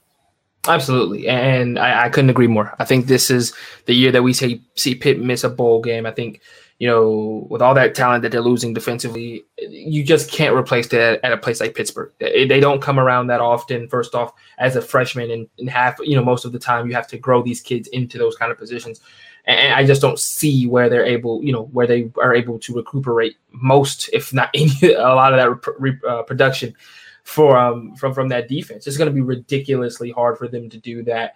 Uh, yeah, it's just it's going to be a rough year for them, and I genuinely feel that way. Kenny Pickett is my favorite quarterback. Is one of my favorite quarterbacks in college football for his toughness. I think the kid plays quarterback like he's playing linebacker, uh, and that's one of my favorite things to watch. Um, you know, he's genuinely somebody who I think would pick up a, you know, roughing the passer penalty and give it back to the referee and be like, nah, that was a good hit," and, and keep playing. Uh, so th- that's why he's one of my favorite uh, players in college football. Uh, you know, hey, maybe with all the the the talent that's leaving, maybe you see Kenny Pickett open it up this year. He's got nothing to lose, and, and, and just decides to show what he can as this is officially his last year. I think Nick, you call, did call me old fashioned, but I okay. prefer quarterbacks that play like quarterbacks. Not linebackers. Okay. All right. All right. not not quarterbacks that play like linebackers. I mean, I, you, you know though, people could say that Tim Tebow played like a linebacker. You know what I mean? And, no, I, I, I, and that is he does have an old school mentality. I, I that was a that was a, a bad. I just like my quarterbacks being tough. That's all I'll say. Um, I get but I, you know, I, I, think you're right, Nick. I think the future is bright for this for, for Pitt. I think what's going on up there, some there people are liking it. They're ranked 27th nationally, which is a huge leap from 45th uh, in in 2020. Uh, but even more impressively, and I just alluded to it a, a, minute ago, they finished fifth in the ACC this year, uh, just finishing behind the big names, the the Clemson, the Miami, the North Carolina, and the Florida State. They just finished behind those guys, and they almost finished crazy enough higher than Florida State. They're only a couple recruiting points behind them uh, to finish third. So you know, you you look at what they have, or excuse me, to finish fourth. But you know, you really look at what they have coming down the pipeline. I think the next great Pitt team is somewhere in the next couple of years. Uh, I don't think it's too far off, but it's definitely not this year. Uh, but once again, it's going to be fun to watch Kenny Pickett, uh, you know, flip a linebacker like Sunshine did. That's all I'm saying. all right. Well, that will wrap it up for us today, uh, going through team 70 through 61. Remember, once again, you can follow us all on Twitter at Bogman Sports for me, at CFB Winning Edge for Nick, and at Xavier underscore Triche, T R I C H E for Xavier. And we will see you guys next week. Take it easy, everybody. Thank you to our Patreon supporters for keeping our show ad free and for funding our wide range of college football analytics projects. Thanks also to Blake Austin for our theme music. To learn more about CFB Winning Edge, visit patreon.com slash CFB Winning Edge or follow us on Twitter at CFB Winning Edge.